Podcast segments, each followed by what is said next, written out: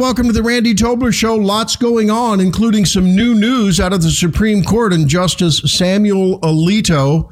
Yes, he says in the Wall Street Journal in the weekend interview, a good read, by the way, if you haven't read it, that he knows who the leaker of his draft from last January that was leaked in May ahead of the Dobbs decision. He knows who it is. We'll just unpack a little bit about that. And uh, tons of talk all morning, including a visit with uh, that I had uh, late last week with Attorney General Andrew Bailey about a number of topics that he is keen on and working on, from Kim Gardner to protecting our kids uh, and the federal judge interaction with his order on that matter. We'll be talking with him.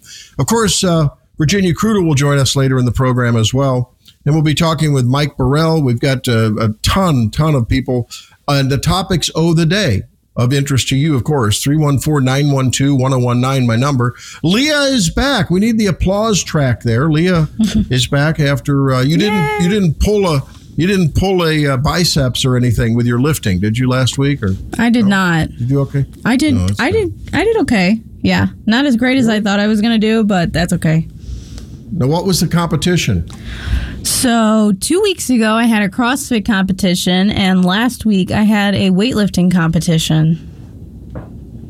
Wow. So um, So now, were there any uh, were there any competitors by the name of Leah? Uh, except they were actually biological males, and their last name was Thomas. there was not. Leah Armstead. Yeah. No. None of that in your competitive leagues, right? I mean, they're Nope. not allowing that. Nope. presently. That's good. Yeah, that's good.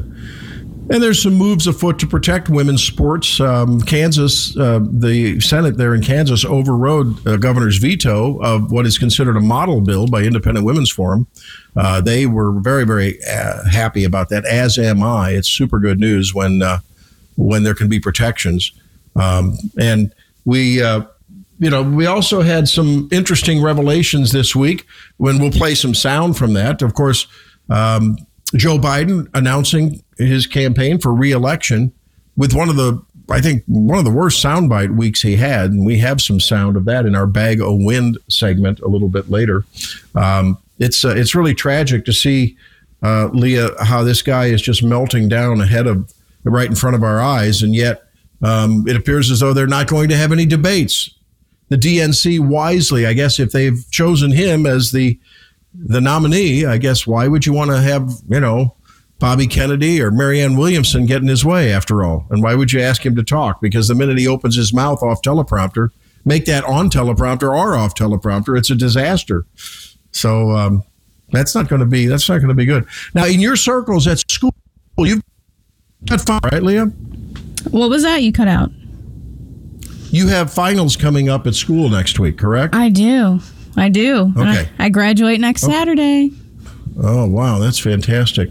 Um, now, is this one of those deals where you graduate, but you don't really get the diploma? You just get the cardboard cover until you've paid all your parking tickets, which I'm sure you have none of. You don't have any parking tickets. I'm positive. I don't, and I've never heard of that. Yeah, that. Uh, I think that was, if I remember, when the kids graduated from Mizzou. If I'm not mistaken, they didn't really get their diploma until the, the finance office had made sure that all of their, you know, whatever debt they had on the, you know, the uh, the, the cafeteria card or whatever, you know, that that was all taken care of. I always thought it was hilarious.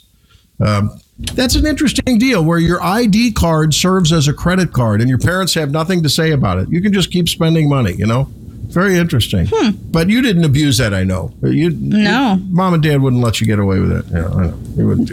and then, of course, the big, the big news of the week: uh, Tucker Carlson out at Fox. Um, Leah, you have any thoughts about that? I mean, that that was bombshell. Uh, I thought uh, that that is still reverberating throughout everyone's discussion that does anything to do with politics, whether they're in the media or not. Um, it was very shocking. I mean, I don't have much to say about it. It just kind of came out of nowhere, like came out of left field, and yeah, wow.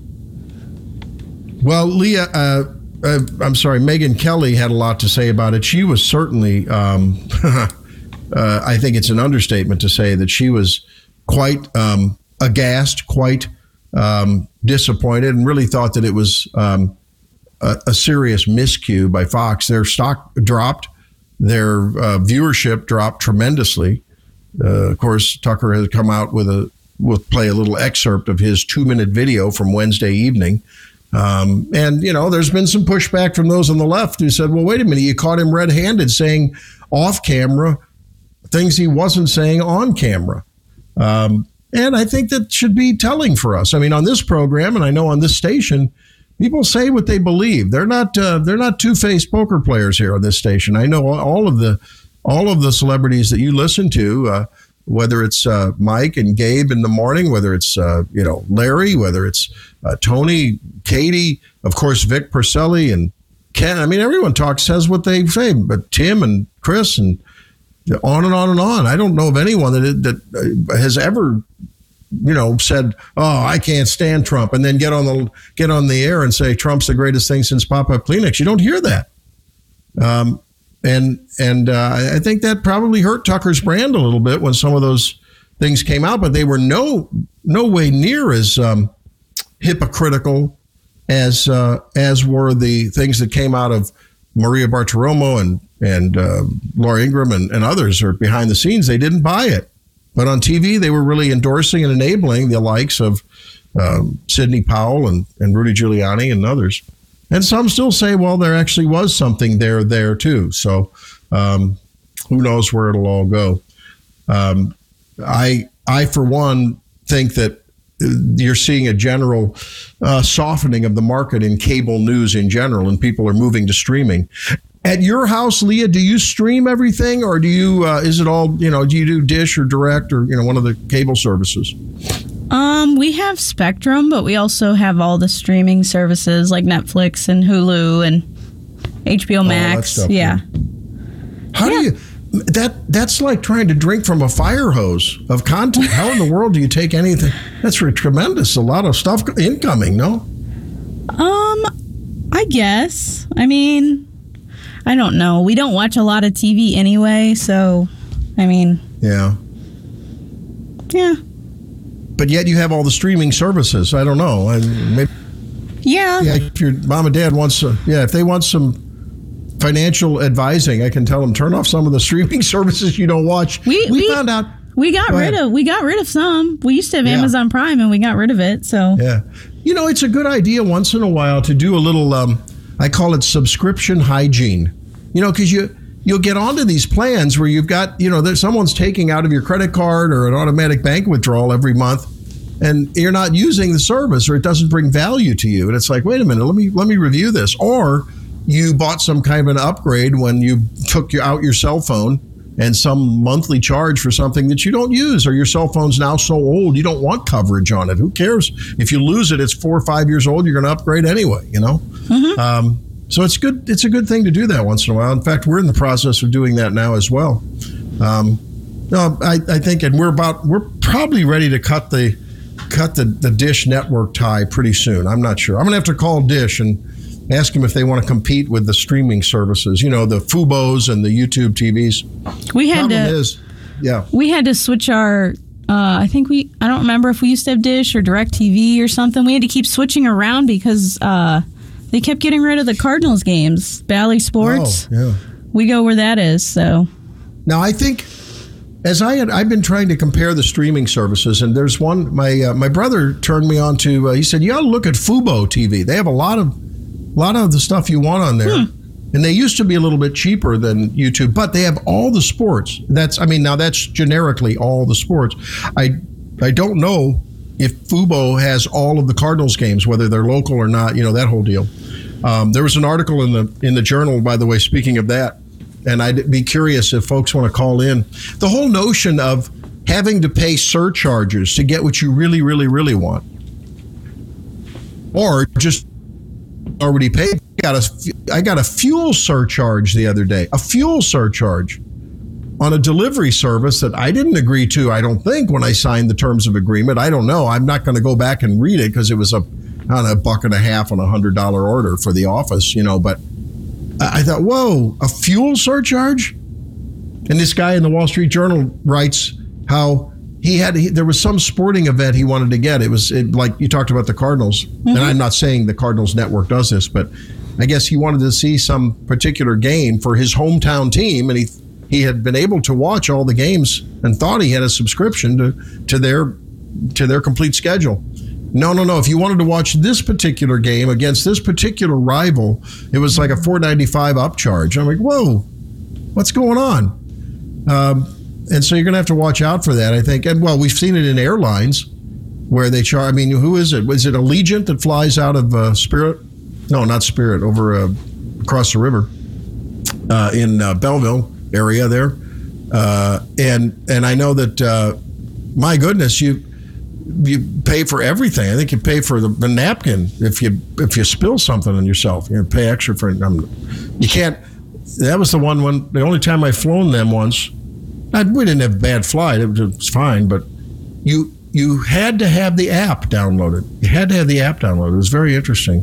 Um, well, I think that may be a coming thing, and that's a good point of discussion when you when you are um, when you're thinking about um, overall how you pay for goods and services, including governmental things.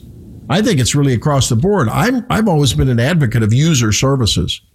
In a way, we have that on roads, right? Trucks weigh a lot more than cars, although that's going to change. Well, it's not going to change comparatively, but cars are going to certainly weigh a lot more when the EV craze and hysteria can finally takes hold. I'm afraid it's going to the way the country is uh, going. You know, AOC reintroduced her the whole the whole enchilada Green New Deal again last week.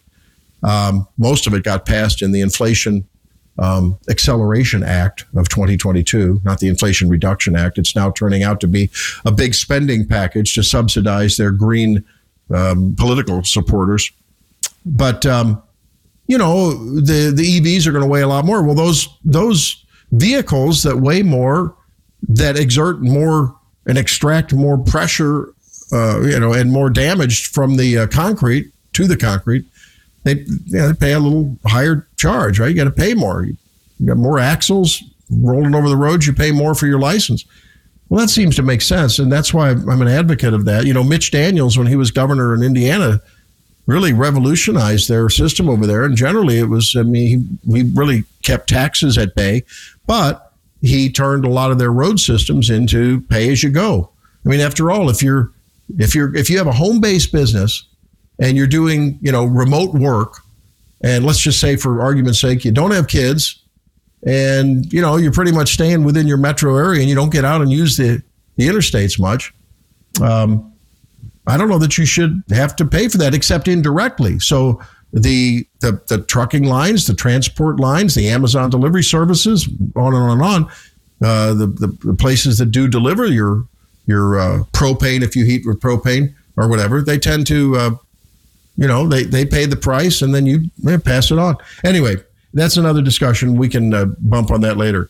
Coming up in a few minutes, uh, Andrew Bailey, and we're going to. Um, I want to revisit an interview I had with Andrew Bailey on Thursday afternoon, and uh, at seven o'clock we're going to talk with uh, emeritus professor Murray Sabrin, who's written a new book. He's a professor of finance. Talk to him about some of the numbers indicating a little slowing uh, about another bank, First Republic, in deep, deep water, and I either on the verge of or now late yesterday may have been already taken into receivership um, after Silicon Valley and Signature Banks previously a month ago. So um, we'll see where he thinks the economy is going. Ian Prior will will uh, talk with him at eight o'clock. He's the guy that was at the point of the spear. So if you want to of, of the parent movement uh, for to take back their schools, that's an eight o'clock interview. And of course, Virginia Kruta at seven forty-five. So lots coming up on the Tobler Show. Don't miss a minute of it. Thanks for being with me. We'll be right back.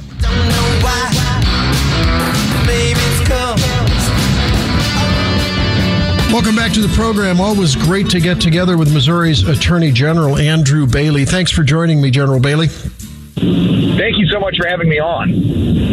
Hey, I want to touch first. We have so many things to talk about. Wow, so little time, so much to say. Um, federal judge sent your sent a challenge to um, your transit protecting kids against you know an assault by the medical establishment of which I'm a part. I'm embarrassed to say. My goodness.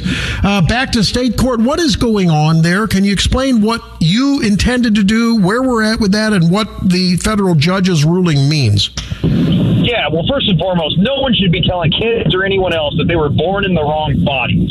And so we did, we we discovered that these transgender clinics are administering puberty blockers and cross-sex hormones and referring kids and other patients for surgery without doing psych assessments, without tracking adverse out- outcomes, and without making provision of mental health services av- available. And so we promulgated a common sense rule that would just require these providers to offer mental health services, to track adverse outcomes, and to acknowledge the experimental nature of the drugs, and that there can be long-term health consequences. And suddenly we're under attack, and so we were sued by Planned Parenthood and the ACLU. They hauled us into court. We said, "Look, you've raised constitutional challenges." Court federal judge disagreed. He remanded it back down to state court, and it was.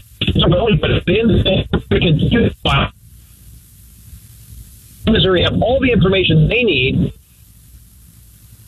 aren't just automatically convincing children or anyone else that they were born in the wrong bodies.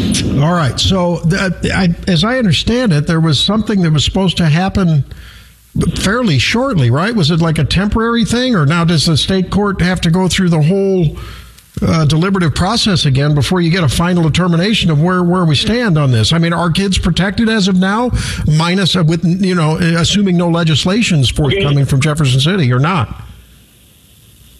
Uh, we're encouraged by the work the General Assembly has done to promulgate, or to, excuse me, to pass a bill. We're confident the General Assembly will get a bill done this session. It needs to happen. We're certainly encouraging them and working with them and making sure that the General Assembly understands kind of the evolving legal landscape on this issue. But in the short term, what we could do is promulgate an administrative rule, and that's what we did. And the rule was set to go into effect today. Uh, it- the state court judge put an administrative stay in place to just say, hey, pencils down. We're going to hold on this until I have time to review the lawsuit. And so we hope to get an answer next week because really time is imperative. Look, the, the Planned Parenthood has set up pop up clinics and is encouraging children and everyone else to come receive these treatments, this chemical castration and mutilation, without sufficient information upon which to make a decision. And so they are racing their assembly line of mutilation forward to avoid having to disclose the dangerous negative consequences of their behaviors to the patients. So we're going to keep fighting it, and we anticipate ultimately a, a victory at the state court level. Well, okay, so there's some good news on the district attorney level. Uh, and that is up in Chicago. Cook County Attorney Kim Foxx won't seek reelection. She's felt the heat and is getting out. Kim, Cart- uh, Kim Gardner, though, refuses to listen to many voices that say enough. The, her prosecutors uh, have more no shows than Joe Biden does gaffes. AG Bailey.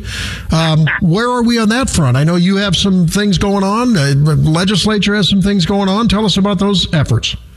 Well, certainly. Look, these Soros-backed prosecutors are prosecutors in name only. They intend to deconstruct the criminal justice system and leave the rest of us at risk of attack by violent offenders because they want to defund the police and refuse to enforce the laws. And that's exactly what we see happening in the city of St. Louis. Ninety over the past two years. 96% of crimes reported go uncharged at the circuit attorney's office. 96%. If that's not her uh, demonstrable exhibit of her unlawfully refusing to do her job, I don't know what is. So we filed suit to have her removed. After we filed suit, within a month, we had received this wellspring of information from potential witnesses and, and additional evidence from former and, and current uh, police officers, judges, former employees of the circuit attorney's office, and perhaps most importantly, victims of crime. They don't have the same story to tell, which is that she's not charging cases, she's not moving cases forward, and she's not informing and conferring with victims about the procedural posture of the cases, and it's putting people at risk. So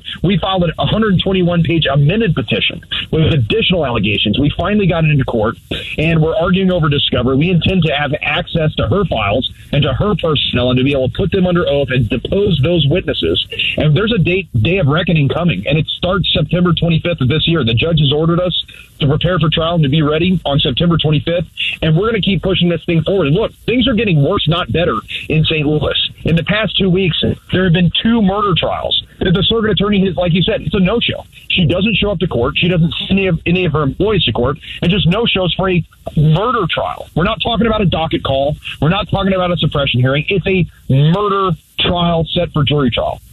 So she is unlawfully refusing to do her job. We're going to hold her accountable. All right. Well, I, I think that uh, uh, the citizens of St. Louis deserve better. I mean, it's so ironic that they elect someone so incompetent, so negligent, so reckless, and, and it hurts the very people that that elected. Uh, so I'm glad that you and, and uh, you know others are looking out for it. That's it's great to see. On another case, uh, you've got uh, you joined um, other state AGs in a First Amendment lawsuit. where are we on that? Yeah, that I tell you, that is the most important First Amendment suit in a generation. Where we've partnered with Louisiana and filed suit against the Biden administration. We have uncovered uh, uncontradicted and direct evidence of a coercion and collusion between the White House, unelected federal bureaucratic agencies, and their colleagues in woke big t- big tech social media corporations. And we have specific emails where uh, senior officials at the White House were saying, "Hey, take down that Tomi Lahren video, take down that Tucker Carlson clip," and we're directing social media to censor Americans' free speech in violation of the First Amendment. So we're fighting back to defend the Constitution. We reviewed tens of thousands of pages of documents. We've deposed dozens of witnesses, and we're not done yet. A vast censorship enterprise. The court has acknowledged the likelihood that this censorship enterprise exists, and we're going to, in the coming weeks and months, we're going to ask for a, a, an injunction to stop Biden from violating Americans' constitutional right to free speech. All right. We're talking with uh, Missouri's Attorney General Andrew Bailey and uh, active on several fronts that, that uh, liberty loving and constitutional, originally loving people uh, cherish. And we're thankful for that. Uh, on another note, in the wake of the Supreme Court's I guess, uh, well, allowing that mifepristone, you know, one component of the abortion cocktail that is now accounting for more than 50% of abortions. Um, what what can Missouri citizens make of where we're at now with the abortion fight in Missouri? What it means? I mean, we were one of the most ardent and early uh, states to to you know have a law triggered that had been passed previously. Once uh, the Dobbs decision came down and Roe went away, what about mail order and uh, you know the, the whole where, where where are we on you know chemical abortions now? Well, we're going to continue to fight for life all life has value, and we're going to stand up and fight for life. And to that end, we have told pharmacies not to ship these drugs into the state of Missouri. It's a violation of state law, and it's a violation of federal law. And Biden can't get around that without repealing the federal statute. And so we're not going to stand for it. And we filed suit.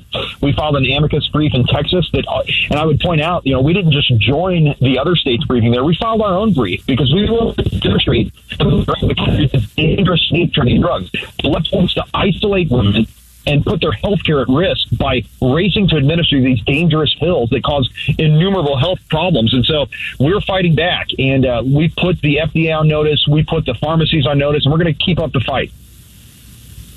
It's uh, it's frightening to, to think the way this thing is heading. I mean, it's uh, certain politically it's been a hot potato issue, and uh, may have had a lot to do with uh, that. It is the jo- the Dobbs decision may have had a lot to do with why the the uh, the the anticipated red wave was only a red ripple last November. Um, politically, it's a hot uh, hot button issue, but you're you're you're ardent and, and, and strident in your position, right? Oh, absolutely. Look, I uh, again, I'm an adoptive parent. I've been a foster parent. I I know how valuable uh, life is, and we're going to fight to protect children in the state of Missouri, and also fight to protect women's health care. Again, if people read our amicus brief in the suit against FDA, these pills are dangerous. They're dangerous for women, and the left wants to isolate those women uh, in order and, and then push dangerous pills on them in order to push a left wing social agenda. The left's agenda is one of death and destruction. That's true in the circuit attorney case, where they would rather undermine the rule of law, even if it means blood in the streets. And it's true in the transgender issue, where they want to, again, race to administer dangerous pills or irreversible surgeries rather than actually protect patients like we're trying to do. And it's true with these abortion pills. And so we're always going to fight to protect life, and we're going to put freedom first and defend our constitutional rights. And uh, I was buoyed to see on your uh, on the homepage of ago.mo.gov, just in the last couple days, um, you've obtained statutory rape convictions against a couple of of uh, suspects here in, in Missouri. Tell us about those. One in Franklin County, another in Morgan County. Yeah, look, I'm a prosecutor first and a politician second. I come from a criminal law background where I've dedicated my professional career to locking up violent offenders and making sure they're not out breaking things and hurting people. And, and that's why I take things like the, the issue with circuit attorney so seriously. And I took an oath to protect and defend the Constitution and find justice for victims. And she's refusing to do those things. And, and, and so I'm proud to be leading the state's effort and where the AGO fits within the criminal justice system. You know, we handle prosecutions when we're called in to do so, and it's usually against the most violent offenders. Proud to be putting the bad guys away that have clearly hurt people and uh, finding justice for those victims. And we handle 100% of felony appeals. So all the cases come to the AG's office at the appellate and Supreme Court level. And again, just proud to partner with law enforcement and defend the work that they do and make sure that uh, we're holding the bad guys accountable and putting them away. General Bailey, I appreciate our time together. The last thing I want to comment on, and, and I'd like for you to, to react to this, I, I when I was looking at the site today, right at the top of it is a button that says school resolution. And I thought, hmm, that's interesting. So I popped it up and it's it looks like a template resolution that parents and we just got done talking with Ian Prior who of course uh, you know made a name and, and really was behind the whole movement in the Loudoun School District in Virginia. Um, and he's written a book on basically a guidebook for how parents should confront school boards and organize and and and you know be a resistance frankly to the woke agenda. But it looks like a resolution that parents could take to their school board. Is that the idea behind that? Very prominent button on your website on the AGO website Yeah, that's absolutely right. Look, when we saw Columbia Public Schools taking young middle school children to a drag show, we we that, that is completely inappropriate and it's illegal. Section 170.015 governs how human sexuality is to be taught by schools, and parents absolutely have a voice in that process. Columbia Public Schools wanted to quibble with us over whether or not a drag show was a you know education on on human sexuality. Well, it's an inherently sexual performance that emphasizes sexual characteristics designed to appeal to the prurient interest. And so we want to empower parents to make sure that these school boards are held accountable and these school officials aren't pushing a woke left wing agenda that unnecessarily exposes our children to human sexuality that does not conform to what the statute requires. And parents are always going to have a voice in that process. This is just one tool of many that we're going to use to empower parents to go to these school boards and hold people accountable. Once again, folks, if you want to, uh, you know, present this to your school board and maybe, you know, get an organized uh, movement abo- uh, uh, afoot, ago.mo.gov. And my guest, Andrew Bailey, Missouri's Attorney General, on the Randy Tobler Show. Thanks for being with me. Look forward to our next conversation. Good luck on the many fronts that you're fighting for what's right. Appreciate it. Hey, thank you, sir. Look forward to talking again soon. Well, welcome, uh, welcome back to the program. We're having some technical problems here. We're going to get those straightened out. Head to break. I want to remind you though that we do have a uh, promotion going on now at the station News Talk STL. You won't want to miss it. With Mother's Day just around the corner, uh, it's the I Love Mom because. Uh, we know you love your mom, and we want you to know why. So this is sponsored by Bluss Jewelers, and uh, you know there'll be uh, if you enter and tell us why you love your mom so much, and boy, there's so much to say. Uh, all entries will be posted on the gallery, and every entry will be eligible to win a grand prize of a $500 gift card to Bluss Jewelry. Only one entry, please. No, even if you have, you know, a mom and a stepmom and a step stepmom, you know, still only one one entry, and an entry must be two sentences or less. So it has to be pithy. Has to be pithy. When we come back, Brittney Griner. Yes, Brittney Griner. Remember her from Russian detention and the trade for a. Uh, a doctor of death, a, a Russian arms importer. Uh, she's got some incoherent comments regarding uh, transgenderism. You won't want to miss that. We'll come back and talk about that uh, here on the Randy Tobler Show on News Talk STL. Stay there.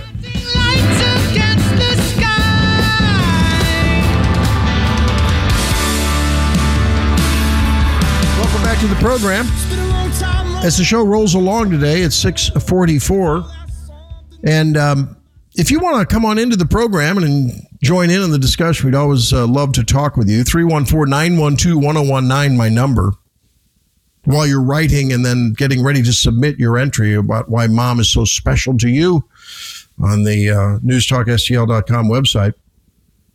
Um, I there is an epic battle that is, of course, I think been brewing. It's been a lot of talk uh, across various media platforms. It's a it's a regular topic on our on our show, and I know across this station and the various people you hear on it. Um, and that is the whole transgender hysteria. I mean, it really is a hysteria at this point, especially among our children. It's become a, a social contagion. I think most authorities who are uh, clear minded and and honest about it would say such.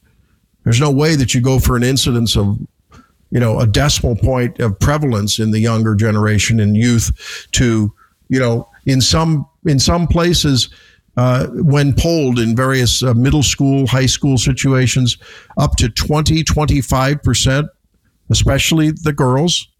Uh, the females will say that, yeah, they're, uh, they're, they're transgender or they're fluid or they're non binary or they're this or that. We've got to we've got to really address this issue and not let the left, the progressives, the radicals, um, take the day and win the day on this. I mean, already you're seeing news reports that um, succumb to this whole of you know they when referring to someone who is non-binary claims to be non-binary a man who uh, pretends to be a woman takes medications and puts on a dress and in some case tries to you know gets their male genitals sliced and you know a, a neo vagina uh, attempted to be made it's never as functional as a, a, a normal anatomy would be I think it's I think it's really a, t- a sign of the times where people are struggling to find identity, to find meaning, to find fulfillment.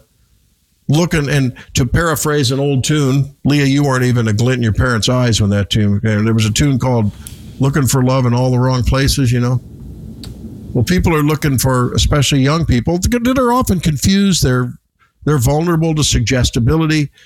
Every I think teen goes through it. I went through it. Leah, maybe you went through. it. Everyone goes through it, where you you wonder what's it all about what am i going to be who am i do i have worth i you know no one's asking me out for a date or everyone i ask for a date won't won't uh, won't say yes um, and i think then people are offered an alternative by what to me is really a, a dishonoring and a disrespectful of creator ordained biology uh, when they suggest well you know uh, you, you said you enjoy being with the girls better, you know, and you actually sort of feel more like a, you know, it makes you feel good when you climb in a treehouse and shoot a deer. You know, a lot of guys like to hunt, so maybe you're hunt. I know a lot of women that hunt. You know where I'm going with this. I think that it's something that needs to be addressed.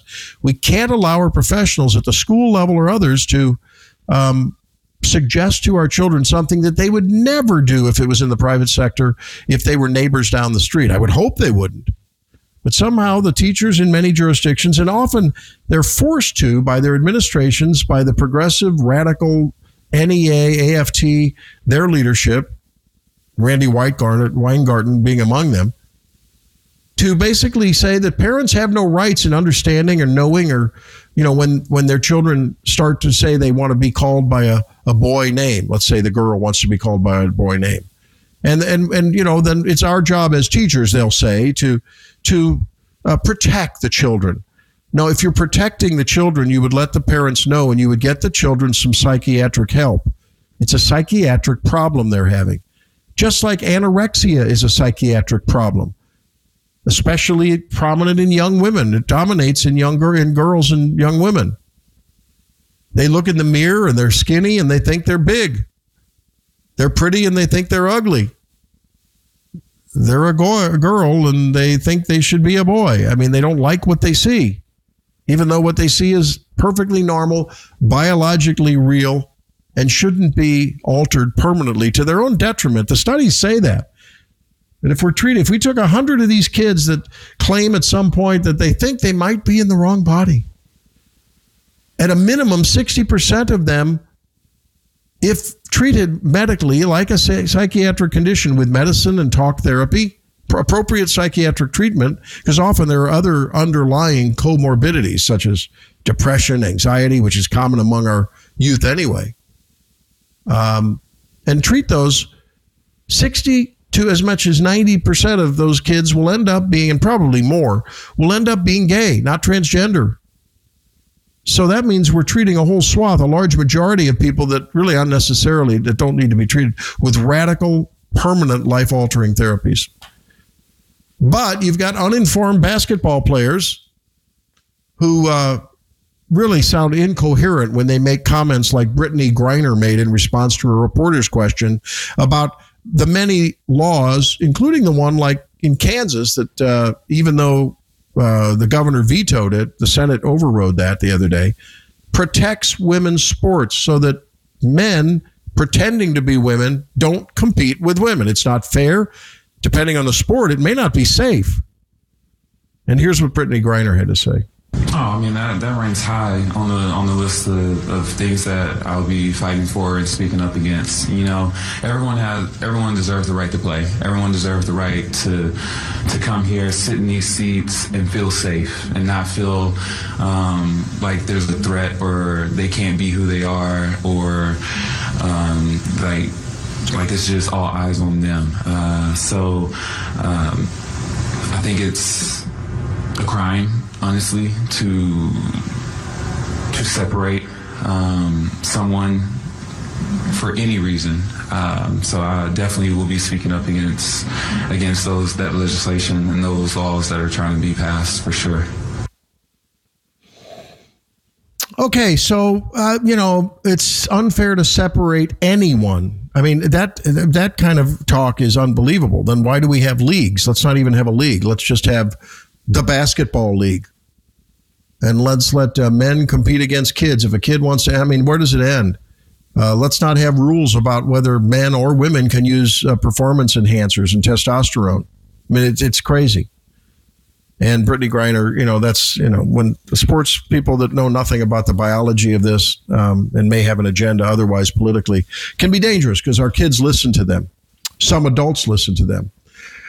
Gene's on the line. Gene, Gene, the dancing machine. How you doing this morning? Welcome to the program. I am good. Good morning, Leah and Randy. How's things?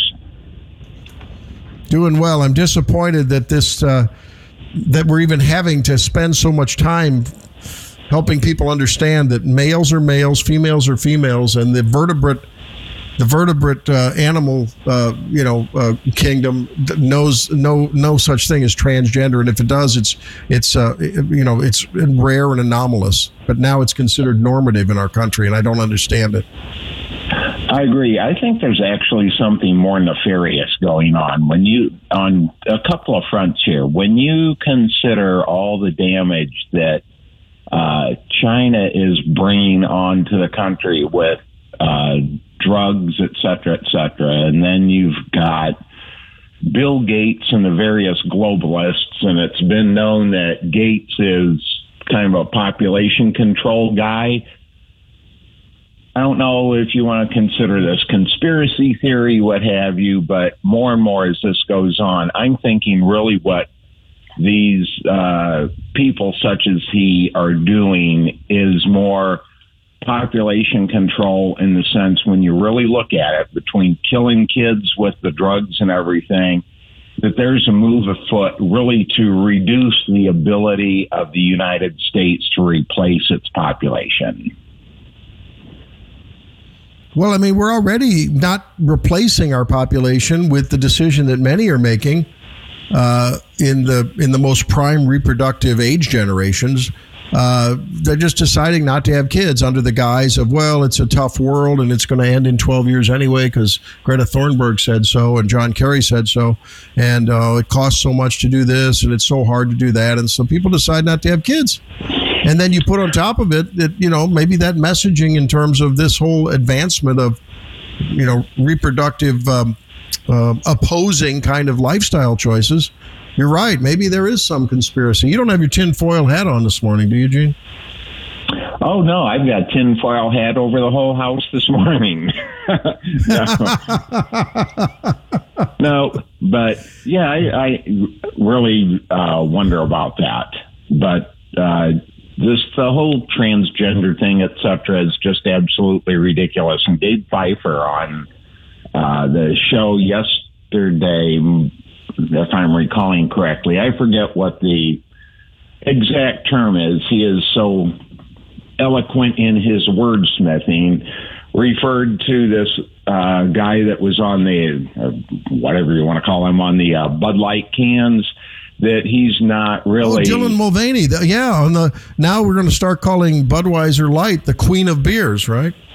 Yeah, really, that's true. That he's got some other uh, psychological problem on that. Pardon the expression. He gets off and gets himself excited going out and dressing up and thinking he dressing up like a woman. That that's his shtick. Well, I think that there is a fetish. A lot of that when you see males, older men, who suddenly you know want to wear women's lingerie and you know twerk around like pole dancers and and and you know wear women's dresses. There's, there's they got some kind of a fetish. Plus, I think they probably want to get into the women's locker room, right? I mean, we've seen that too. So, Oh sure. hey, at any rate, oh we yeah. gotta, we got to run, Gene. We're we're up against a hard break. I see uh, Leah giving me the out sign. Thanks for calling, buddy. It's always great. Yep, to I see you. you're on Rumble. Thanks. All right, take care. When we come back, Professor Murray Sabrin talks to us. He doesn't know whether Bill Clinton, uh, Bill Clinton, Joe Biden will be uh, the nominee when it comes to uh, the 24 election, although he announced last week. We'll talk with him about that and financial matters when we come back. Top of the hour on the Randy Tobler Show. Great to be with you. It's been a long time running from a messed up plan. You made the rain, so when it falls on me, should I complain or feel you calling me? Welcome to the second hour of the Randy Tobler Show on News Talk STL 1019 941. Thank you for being here in this so pivotal time in our country's history as we see China exerting uh, influence on their long strategic power grab for world dominion. We see a feckless and weak president who announced uh, just this past week for reelection. Um, and many people within his own party saying, What in the world are you thinking? Well, to help us straighten out what's going on in this crazy world of ours is um, an American, a great American story. And he is, he is Murray Sabrin, Dr. Murray Sabrin, author of From Immigrant to Public Intellectual, an American Story. He's an emeritus professor of finance at Ramapo College of New Jersey. It's a pleasure and a privilege to talk with you, Dr. Uh, Sabrin. Thanks for being with me. Well, great to be with you, Randy. It's always good to uh, discuss the great issues of the time with uh, talk show hosts. You know, we're really uh, we're really at a turning point in our country's history, and it sounds like we say that you know as every election cycle gears up, but not in my uh, several decades on this earth, and I think in those who have looked at historically, this is really one of those times that occurs every 50 to 100 years.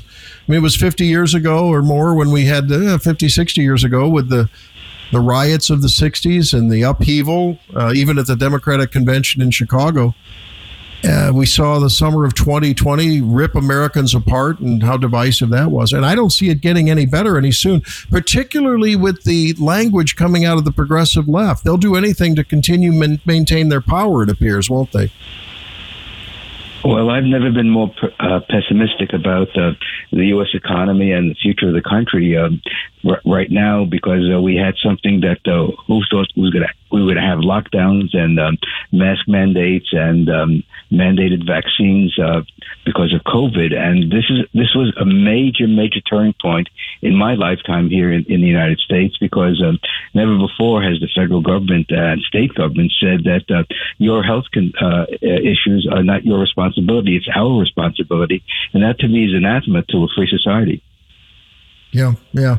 Your story is one that is inspiring, though. And on the one hand, people that read about you and learn about you through your book, uh, From an Immigrant to Public Intellectual, an American Story, I think um, yearn for those days when it was about a meritocracy and it was about earning your way to whatever level of the ladder, whatever rung on the ladder you wanted to, to climb. And there was an opportunity, and America was the land of opportunity. And anymore, uh, with the balkanization and the victimization culture and the you know the way things are going i don't know whether your story could be repeated these days Well, it can because there are a lot of people out there who still believe in meritocracy. Unfortunately, the people in power don't. They believe in uh, racial politics, uh, ethnic politics, uh, sex politics, uh, gender politics, you name it. It's all about uh, what group you belong to and not what your credentials are. And having served on so many um, search committees at Ramapo College uh, during my 35 year career, uh, we looked at people's credentials. We didn't care what what their gender or uh, other factors were. It was, can you do this job? What experience do you bring to the job? Is your personality something that people can uh, embrace? And uh, will you be a, a great addition to the staff, whether it's a faculty position or an administrative position? And I must say, in all the years that I was on search committees, meritocracy was the key component of our search decisions. Yeah. And you know, I've I've often wondered, being in the medical business, I've often just been aghast at how absurd it is for people to maintain that um, if especially in a capitalist, you know, relatively free market economy, used to be anyway. Um, why, if I'm a businessman and I want someone who's going to either make the very best, you know, you name it, the widget, the the steering wheel, the whatever on the assembly line, sell the the most of my product. Um, you name whatever function they're doing for me as an employee. Why in the world would I would I subordinate that priority to whether they, you know, have a tattoo or they have brown skin or black skin or a woman or over 50 or whatever? I it's never made sense to me. If I've got a profit motive, I want the person I want people working with and for me who have that same motive and want to share in the prosperity it brings. It's never made common sense to me. Well, th- that's the way the private sector works. Unfortunately, the public sector doesn't work. I mean, when Joe Biden said that he will only appoint a black woman to the Supreme Court, could you imagine if an employer said, "I will, I will only hire white males to, to the, uh, the CEO of my company"? There would be an outrage, and it would be against the law. But the Biden kick, uh, got, uh, could get away with this because that's the way the government operates. The government operates different from the private sector. We do things that if uh, that are illegal that the federal government can do with impunity. And this is the reason we have a constitutional crisis, a moral decay in this country, because government is overstepping its bounds. I took an oath in 1959 when I became a U.S. citizen to uphold the Constitution. I wish the president and the members of Congress and the members of the Supreme Court would do the same. We have a much better society if we just follow the rules outlined in the Constitution. We're talking with Dr. Murray Sabrin, professor emeritus and a professor of finance at uh, Ramapo uh, College of, uh, Univer- of uh, New Jersey, and author of the book "From Immigrant to Public Intellectual: An American Story." All right, let's let's switch to your wheelhouse here. Um, economic numbers came out the other day. Growth slipped in the first quarter. Uh, it seems as Yeah. though we active stance. Uh, for years, the, the Federal Reserve suppressed uh, interest rates, and now in a catch-up mode, while inflation went out of hand uh, because of you know partly because of that, and partly because of profligate you know spending, part of the government, and now just ramped up the inflation, to the uh, interest uh, rate uh, hikes one over another every month for a while there. Um, are we going to be heading into a recession? What can be done to go to a soft landing? How do you prognosticate uh, in this election cycle our economy over the next 12 to 18 months? Well, the recession was baked in when the Federal Reserve went gangbusters in 2020 to uh, address the COVID lockdowns, when they created literally uh, trillions of dollars overnight. That money has been flowing through the economy, bidding up prices of everything from collectibles to housing to wages, salaries, um, automobiles, you name it. I mean, the average price of an automobile today is nearly $50,000, which is just incredible. That means the average person really can't afford a brand new car. And so right now, the chickens are coming home to roost when you have a bubble like the Federal Reserve has created time and time again since it was created in 1913. You get a recession, which is basically a readjustment of the economy to quote normal economic conditions uh, without inflating. And so the Federal Reserve is the problem. It's always been the problem since it's been created. And I've been writing about it as other people have as well, that we have to stop the Fed from creating money and manipulating interest rates and just allow the free market to determine interest rates and not create money, which of course hurts lower and middle income folks. And of course, wealthy people love it because they own a lot of the assets that are inflated during uh, a cycle that the Fed creates. Yeah, yeah. Uh, I, I'm concerned, though, Murray, that we're at a point in our culture that there are enough Americans, particularly young, gullible Americans, that don't really understand the importance of the, the great successes of free market economies as opposed to the failures of socialist and um, central controlled economies, along with tyranny and deaths that result in those. I mean, should we talk about Stalin? Should we talk about others? um, but there's enough people that are, are, are nibbling at the worm that the mama bird up in D.C. wants to give. I'm speaking of the Democrats and in some cases the Republicans free debt for college kids. Oh, we're going to subsidize home mortgage rates starting May 1st, uh, where Mm-hmm. people with good credit scores are going to get sub going to get uh, surcharged on their home loans so that they can subsidize people who haven't been as performing on their rates. Are we at a point where the, the takers are going to vote their own personal interests interests um, to the detriment of the entire economy in our country? Yeah, this, this is the cycle that we're now in. Is that uh, going back to your previous point? Meritocracy has been diminished tremendously in this country, and entitlement has become the, the pervasive cultural phenomenon. And so, since the Great Society, actually before, before that, with the New Deal, the federal government has said to people, "You're not responsible for your life. Therefore, we're giving you Social Security. You're not responsible for your health care. That's why we're giving you Medicare and Medicaid." And uh, I grew up in a household where my father worked uh, two jobs uh, many times to provide for his family, and he never said, uh, "We got to get a government program to help us out." No, he worked nine to five in his job, and then he worked on the weekends as a cab driver in New York City, and that's the way uh, I grew up, learning that work is what you do in order to achieve your financial and economic goals. And that has been replaced by entitlement. And how do we get out of it is the $64,000 question. That's why I've written the books that I have on healthcare and the Federal Reserve and my uh, memoir to show that you can achieve great things in this country.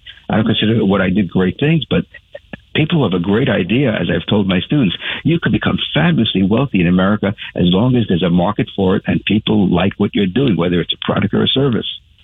Yeah. Well, the old uh, the old formula of hard work and um, grit and resilience. I mean, those were uh, tried and true ways to, to for success. But anymore, you, all you have to do is pull the lever for the right candidate or become involved in the right movement for someone who wants to redistribute and plunder one group and give to another. And uh, that seems the way the way we're going. Hey, but I, I, I, I, you have to. And my tongue's in my cheek here, Murray. You have to be excited, Lee. I want you to play that sound, please. Um, this was the week Joe Biden announced his reelection campaign, and in the same week, seemed to say that he was enthusiastic about someone else becoming president. You have that up, Leah? Uh, which one? What number? Okay. Yeah, it was the number, the first clip. Uh, I do not. Okay, well that's okay. Uh, well, he he got confused with the teleprompter, uh, Murray, when he was saying, uh, well, "We got to reelect Donald Trump." We got. I mean, the guy is so cognitively challenged now that it's it's it's frightening, and yet people, many people, even former rabid Trump supporters, are a little lukewarm on him too. What, what are your What do you think about this election cycle? Is someone going to emerge, some uh, dark horse candidate that maybe um, has the right messaging but not the personal baggage that could emerge as Yeah. As a winner? Well, I wrote recently on my Substack column, murraysabrin.substack.com. I don't think Biden and Harris will be the tickets of the Democrats because I think the Democratic insiders are worried about Biden is one fall away from ending up in a nursing home because he's not only health challenged but cognitively challenged, as he pointed out. And so I think what's going to happen is that uh, how do you get rid of Biden Harris? Is uh, the progressives really want a black woman on the ticket? Uh, here's, here's the scenario I see unfolding. Biden withdraws from the uh, campaign just before the uh, de- Democratic convention in the summer of 2024. The insiders get together and pick Gavin Newsom. He's from California. You can't have a president and a vice president from the same state. So this way he has to pick somebody other than Kamala Harris. And that's this way you get uh, rid of two bir- birds with one stone by Biden um, dropping out of the race. Kamala Harris has shown her incompetence over and over and over again. And I mean, I, I'd hate to be someone at the DNC trying to figure out this mess, but I think your, you know, your, you know, uh, prediction there probably threads the needle as as well as it can be threaded. I mean, look at the look at the the aggregate uh, support in some of the latest polls that Bobby Kennedy and Marianne Williamson have, Murray. I mean, it's a, it's a what, 25, almost 30% in some polls against a sitting incumbent. So that doesn't bode well for Biden. But you're right. I think there's there's a lot of strings being pulled behind the behind the scenes. I'm not sure. What do you think about the conservative movement? And is Trump a dumb deal, a done deal or not? Well, there's a long time between now and the, and the convention, so anything can happen in politics, as we've seen o- over my lifetime. And so I wouldn't count Trump in. I wouldn't uh, count him out.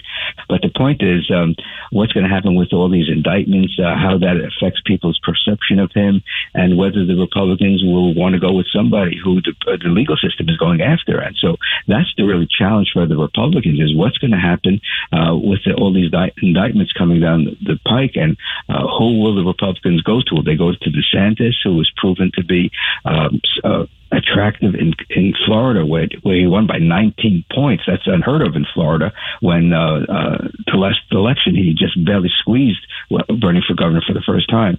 So, uh, given the people are moving to Florida, we moved to Florida two years ago, and I couldn't have been happier because uh, it's a breath of fresh air compared to New Jersey, where we lived for nearly uh, four and a half decades. So, um, it's going to be an interesting race right now it doesn't look like anyone can overtake Trump. But remember, when Trump got into the race in 2015, he was polling at 3%. And once the uh, debates occurred, he blew the opposition away.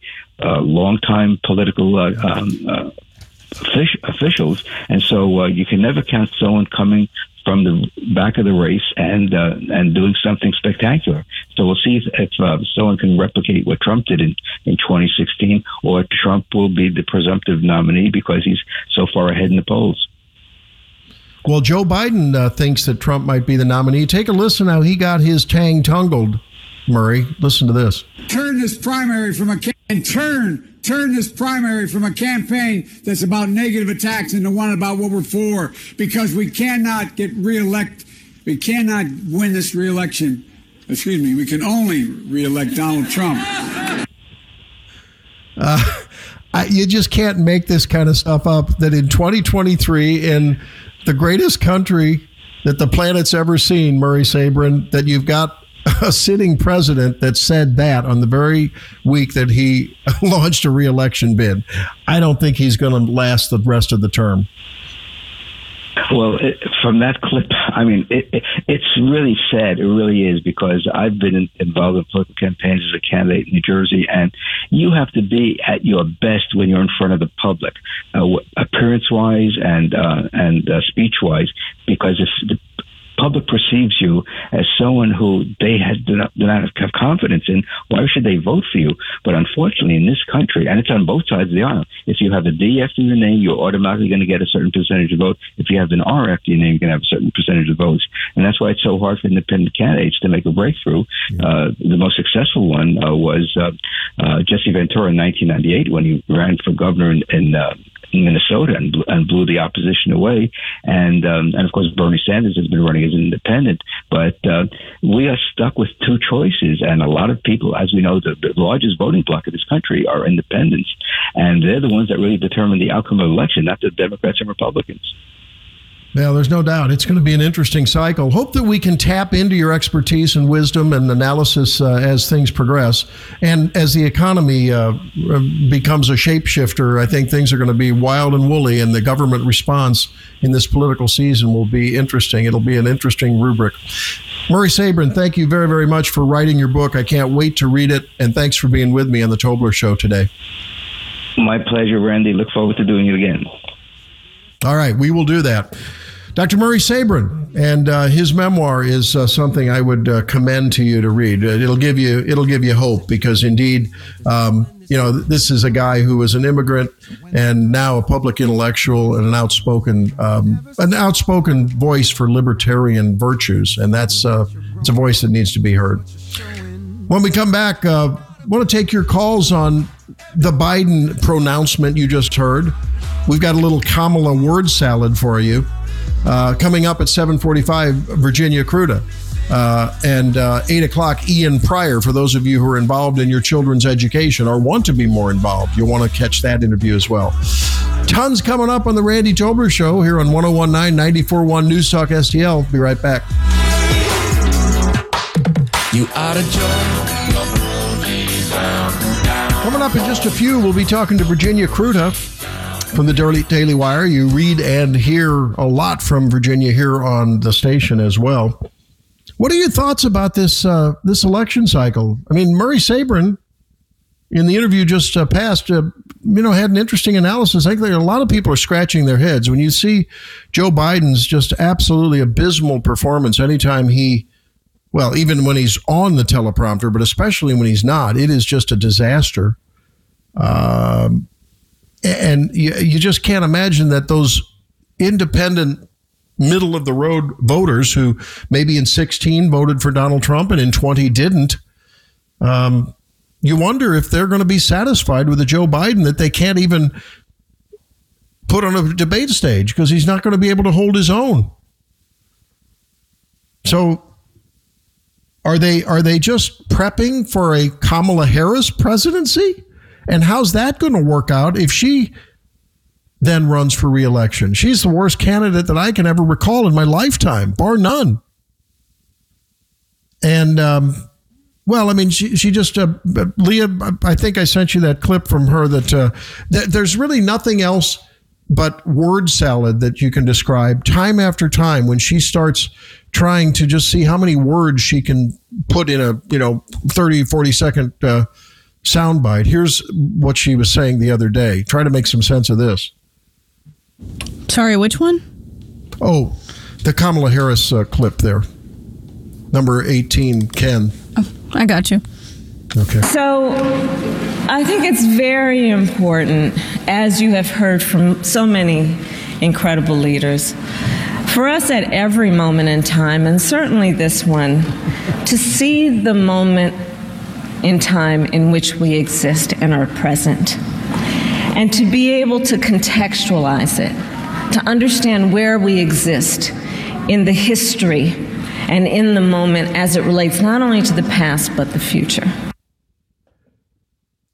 do you have any clue what she was trying to say?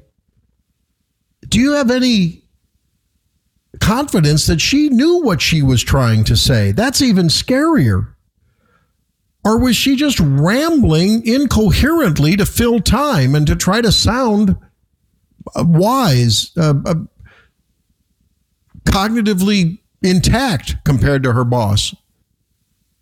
It's it's it's astounding. I mean, I don't. This was a woman who had to drop out of the primary race because she couldn't get any votes in Iowa.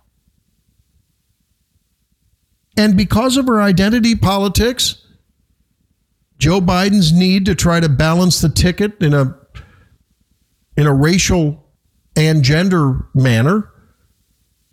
I can think of I can think of a ton of many more many more accomplished and um, aside from ideology, um, you know, folks that, that that could could have fit the same bill if you wanted to use the identity politics labeling. Okay, my goodness. I think there may be another thing, though, and I'm going to put on my tinfoil hat here. Well, maybe not. something that hasn't been reported much. Oh, it was reported, but then there wasn't much analysis done on it. And I'm just thinking, you recall that Susan Rice, who was, of course, a close friend of the Obamas, a confidant and an advisor to them, and of course, got herself in some hot water with some foreign policy uh, things in the in the Obama administration as well, and some statements that she was sent out on the Talking Heads show to uh, to say oh, about the Middle East. Remember some of those incidents. She is no longer going to be a senior advisor to President Biden, stepping out. Now, look at the situation here. Just just just stay with me. You you have a Joe Biden who, with every passing day, is less and less any objective measure, and by those who are in the Democratic base as far as the voters go. The Democratic electorate is not happy with Joe, at least in the same numbers you'd expect, and they would historically support an incumbent. That's fact number one sitting behind Joe Biden was Kamala Harris, who you just heard. I mean, can you imagine? And the, the gaffes that she's made on the international front, certainly when she gives domestic speeches, it just can't, you can't make sense of it. So she would certainly not be anyone that anyone who's wanting to see Democrat power be consolidated and extended in the Oval Office, they can't be banking on her. Murray Sabrin, who we talked with last segment, thinks that it could be Gavin Newsom which would then eliminate Kamala Harris because you can't have the pres and the vice pres be from the same from the same state. Okay. Susan Rice, Susan Rice, great friend of the Obamas. Who is the one African American Democrat woman who is held in high esteem by people in all demographic that have a, a progressive bone in their body. They don't, you don't have to be super progressive. There are probably many women who voted for Trump in 2020, but who watch this person maybe when she's on Oprah or when she writes a book.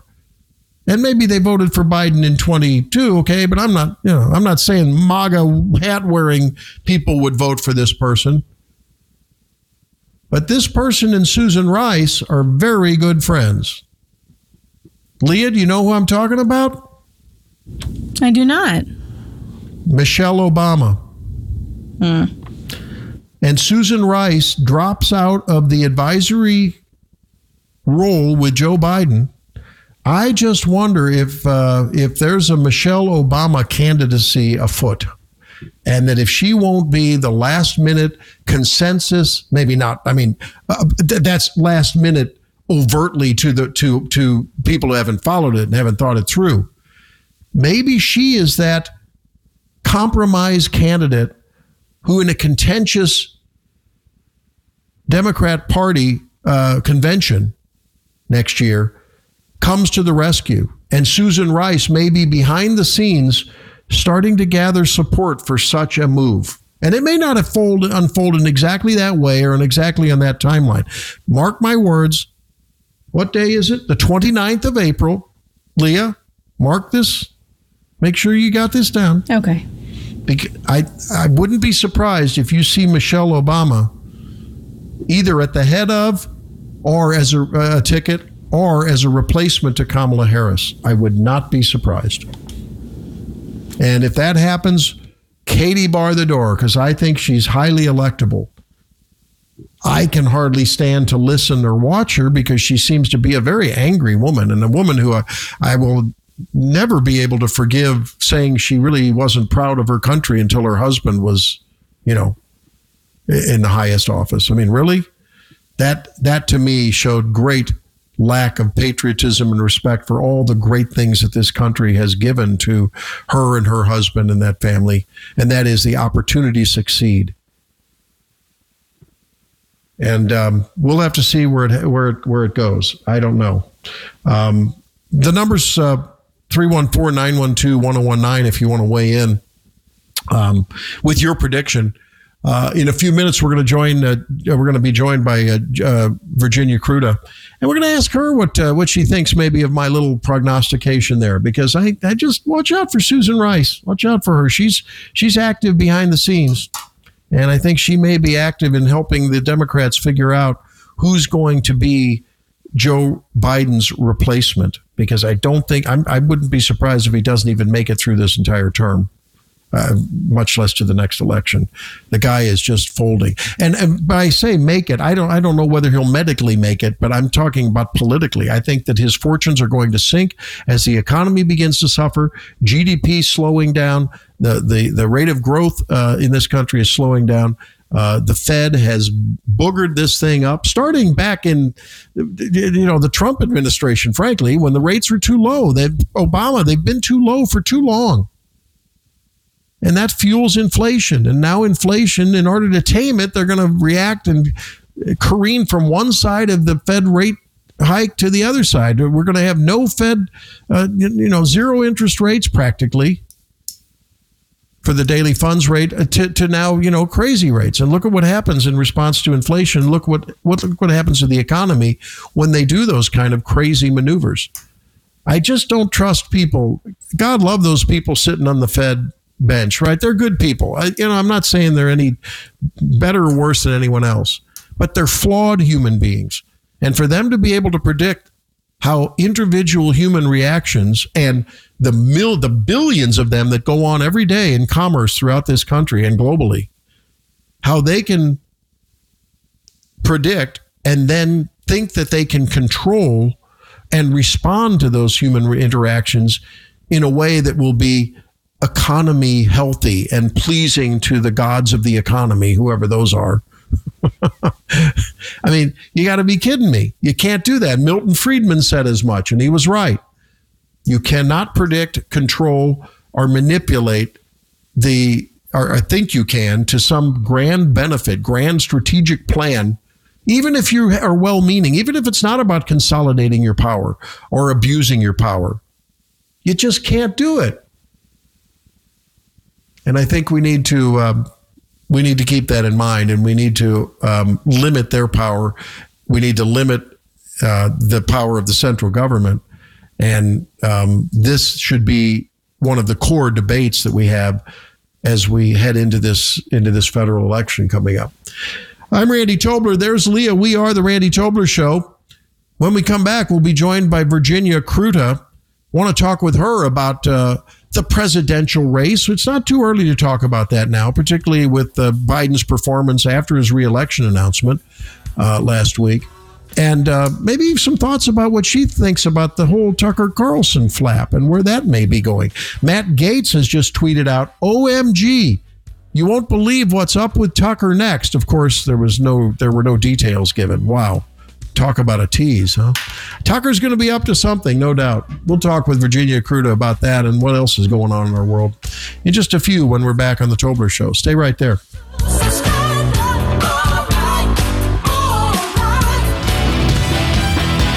Welcome back to the program. Our weekly chat with Virginia Kruta.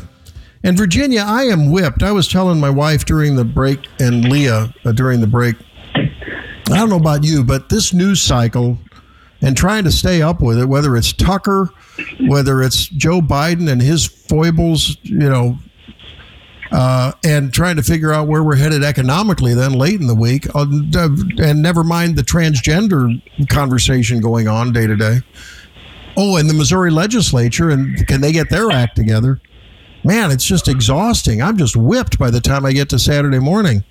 Where should we start? What do you think about Joe Biden for reelection? And he can't even decide whether he wants Donald Trump reelected or he wants himself reelected. Oh, my goodness. I don't know where to start with that. I, I will say this. You know, you were talking about the news cycle, and it is a crazy news cycle. Um, the fact that for the first time, I think in history, I agree with Howard Stern. Um, Oh, he said something earlier this week about how uh, Don Lemon was lucky that he got fired like two hours after Tucker Carlson did because nobody cared. Everybody was consumed by the Tucker Carlson news. No one cared that Don Lemon had just gotten canned. And I think that the Joe Biden announcement kind of works the same way. It works in his favor that he announced in the vacuum that was left by the Tucker Carlson announcement because nobody cared. like nobody was watching. And the thing is, it's it's unfortunate for Republicans because the more people watched Joe Biden's ad, the more who- who understood this is a guy who could not the party couldn't trust him to make a live announcement. So he released a video. He released a video at five o'clock in the morning. He didn't do a rally. He didn't do a public appearance. He didn't get a giant crowd and say, guys, this is the momentum I have. Let's go. And that's what you expect from a sitting president. If you've got a sitting president who can't muster that, then you have a problem. And that ad really only plays to the base. And so then you have the added complication. Most sitting presidents don't get primaried from within their own party.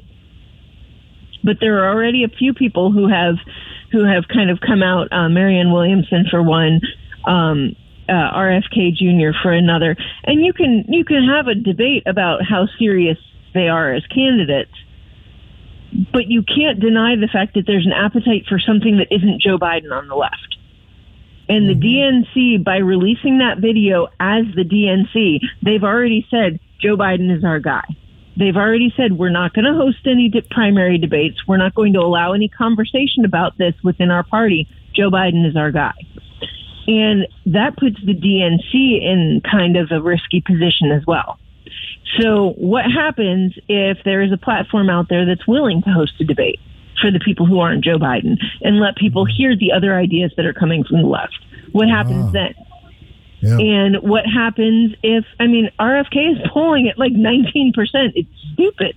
Like, and and this is a guy that they say is a joke and has no chance. And maybe that's right. 19% isn't winning, but 19% is huge when you have an incumbent president in your party. Yeah.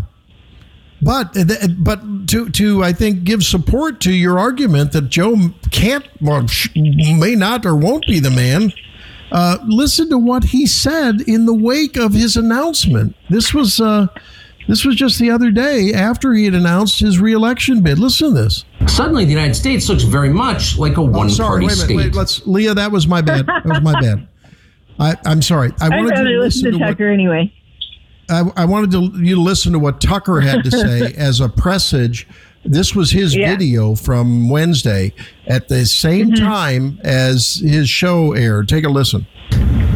That's a depressing realization, but it's not permanent. Our current orthodoxies won't last. They're brain dead. Nobody actually believes them. Hardly anyone's life is improved by them. This moment is too inherently ridiculous to continue, and so it won't. The people in charge know this, that's why they're hysterical and aggressive. They're afraid. They've given up persuasion, they're resorting to force. But it won't work. When honest people say what's true, calmly and without embarrassment, they become powerful. At the same time, the liars who've been trying to silence them shrink and they become weaker. That's the iron law of the universe. True things prevail. Where can you still find Americans saying true things? There aren't many places left, but there are some, and that's enough. As long as you can hear the words, there is hope. See you soon. So Virginia, I think he's um, he's previewing a growing movement. I think Yeah. Tucker is previewing a growing movement of Americans that are are thirsting. There there's been such a drought for truth, and Tucker tends to lead that. Now his brand is a little tarnished with some of the texts that came out and emails from him uh, in contradistinction to what he was saying over the air.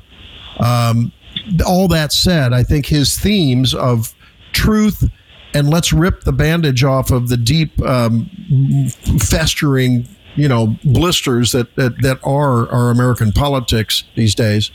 I don't know what he's going to do next, but I think his voice will be heard loud and clear in this cycle. What say you? Well, I don't know how damaged he really is by that because he's always made a point on his show to let people talk, right? He's not one of those guys who talks over his guests. He lets them talk. Doesn't mean he agrees with them, and maybe he doesn't say so on the air, but he says so in private text. This is what I agree with. This is what I disagree with.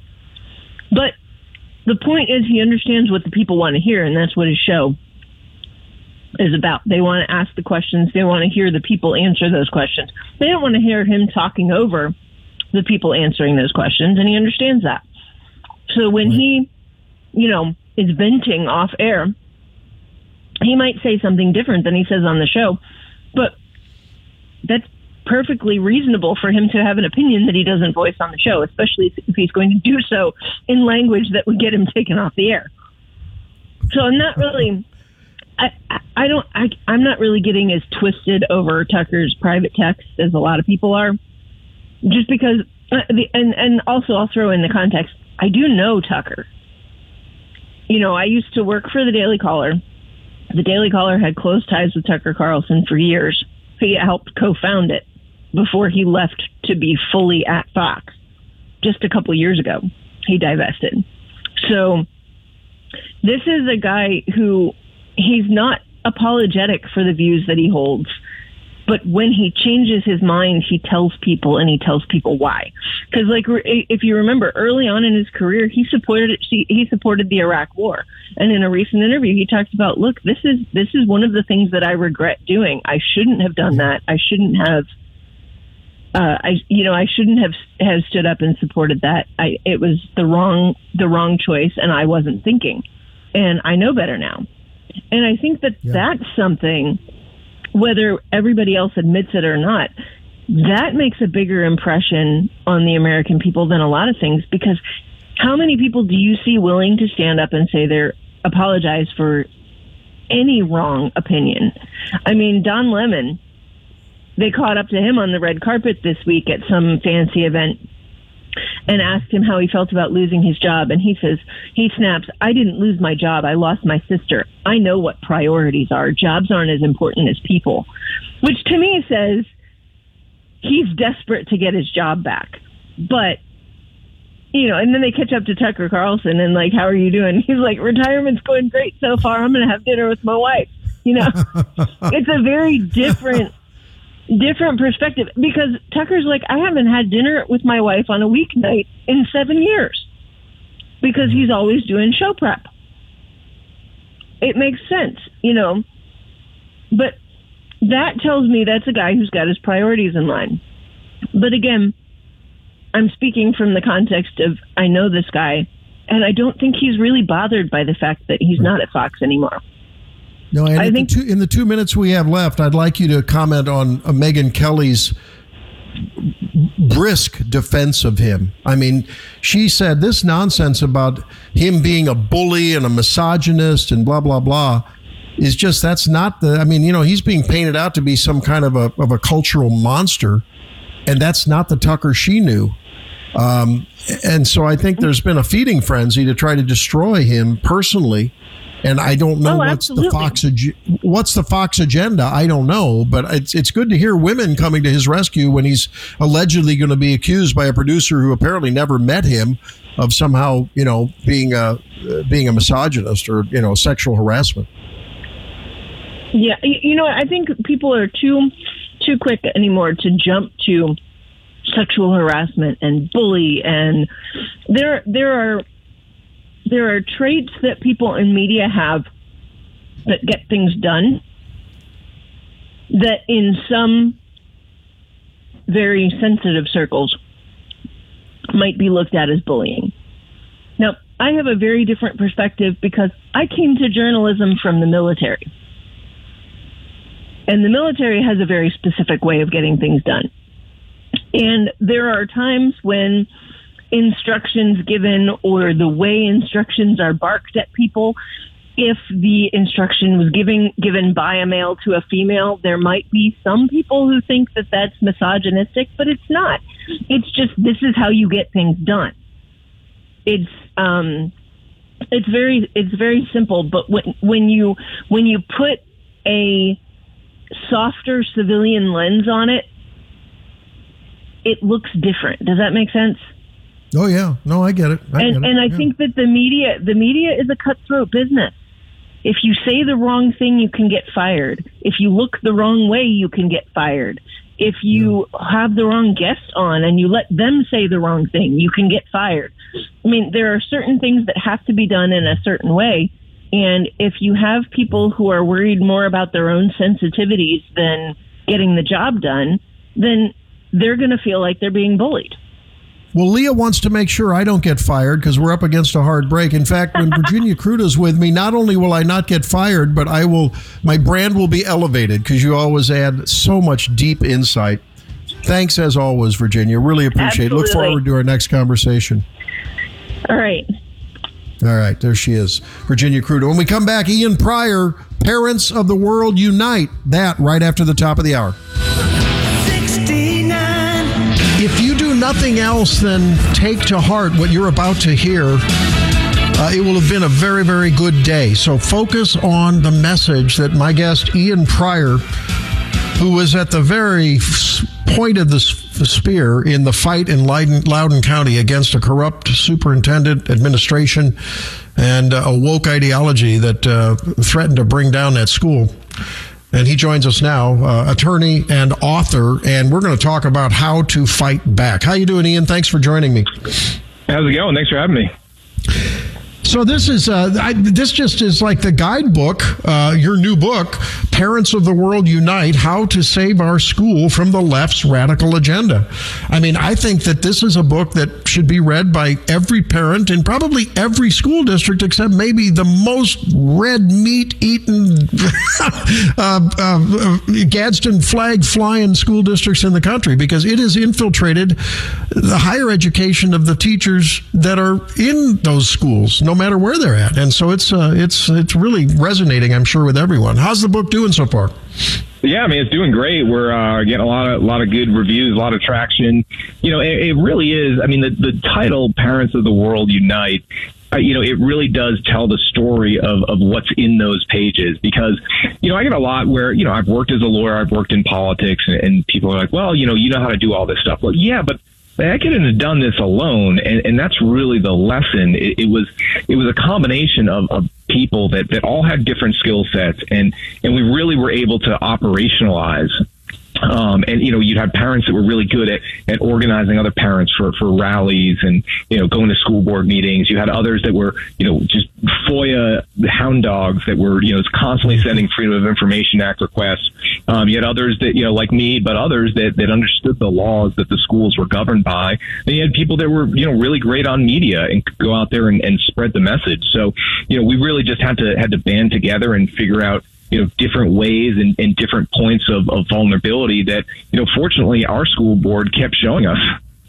Yeah, I mean, well, and, and I guess that's that's part of the issue, right? Is to, to try to find your way through the fog of you know the communications specialist or you know the director of misinformation that big air finger quotes on that one you know because they put up a pretty good rhetorical um, fog for parents to fight through don't they They do, they do, and but when you when you utilize all these different methods and and you're talking to teachers in the school that are that are feeding you information or other parents, you know, they they really end up looking stupid and it damages their credibility. I'll give you an example.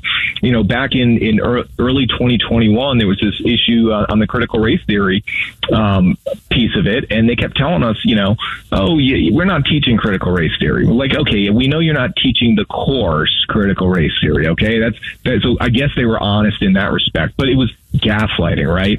So, you know, we just continued to get document after document showing, okay, this is what your teachers are being trained in. This is what you're presenting your students.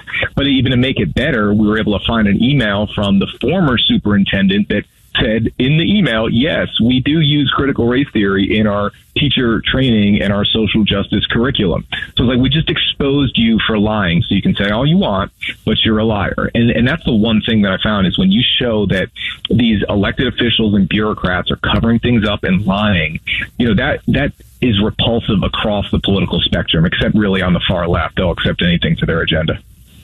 you're right. I don't know if uh, you're a fan of Jordan Peterson. I am, and uh, of course he had the, the the mega hit, you know, the 12 rules for life, and you have 12 rules for strategic success when you're battling your local public school board. And I thought, wow, how uh, how apropos that is. And you talk about. Um, there's some military metaphors you use, like uh, every neighborhood is a ba- is a battlefield, and you talk about how important it is to is to have a little showmanship because, after all, successful generals were pretty good showmen. Um, it really is a battle, isn't it? It's a, it, it, nice guys aren't going to win this battle. Yeah, I mean there there are two two kinds of metaphors that I always love to use. One is, is military and one is, is sports, and I think they're they're really easy for, for just about everybody to understand. Of course, you know the left will twist that like, oh, you want to turn every neighborhood into a battlefield. Like that's not what I'm saying. I'm telling you, it's already there. You know, there are people in your neighborhoods, in your communities that that don't want you to believe what you believe, that don't want you to voice an opinion that you have, that don't want you to raise your kids the way you believe they should be raised. No, they want to be in charge of all that, right? You have to believe what they believe. You have to have their opinions. You have to raise, raise your kids the way they want to raise their kids you know and, and unfortunately if you're not aware of that you could get you could find yourself on on the, the wrong end of an attack from another member of the community yeah. Uh, we're talking with Ian Prior, uh, who was, of course, at Ground Zero, and and uh, such a you were such a visible leader on, of course, the news networks, and and uh, we, we saw your speeches in front of the board, and they were fiery and they were um, quite effective. Um, and to look at the expression of the people you were talking to, it's priceless. It was like a Mastercard moment. It was priceless. Um, author of the book "Parents of the World Unite: How to Save Our Schools from the Left's Radical Ad- Agenda." Now, having been on a public public school board in a small rural district. Uh, before we moved to uh, to Columbia, Missouri, um, where there's a, a, a, huge raging battle between many of the parents' constituencies and people live uh, the parents uh, who are listening to this program, many of them, and the school board. They're highly liberal. Um, and like we said, that's really not too different than most of them. There, I have a little empathy for school boards, um, especially those where there's unionized teachers, which I think describes a lot of the nation's school districts. And with the with the national department, the federal Department of Education, Ian, and then with the strength of the of the teachers unions, I would think that even well-meaning um, well-meaning school boards are uh, you know a, a, a, significant plurality of members of those boards might feel emasculated because of the, the, the, the, huge momentum and the strong tides by both the federal Department of Education, in some cases the state, and certainly the, the teachers' unions. Uh, how did you or did you find any effectiveness in at least recognizing some of uh, some of those struggles that well-meaning board members, maybe on your side, would have?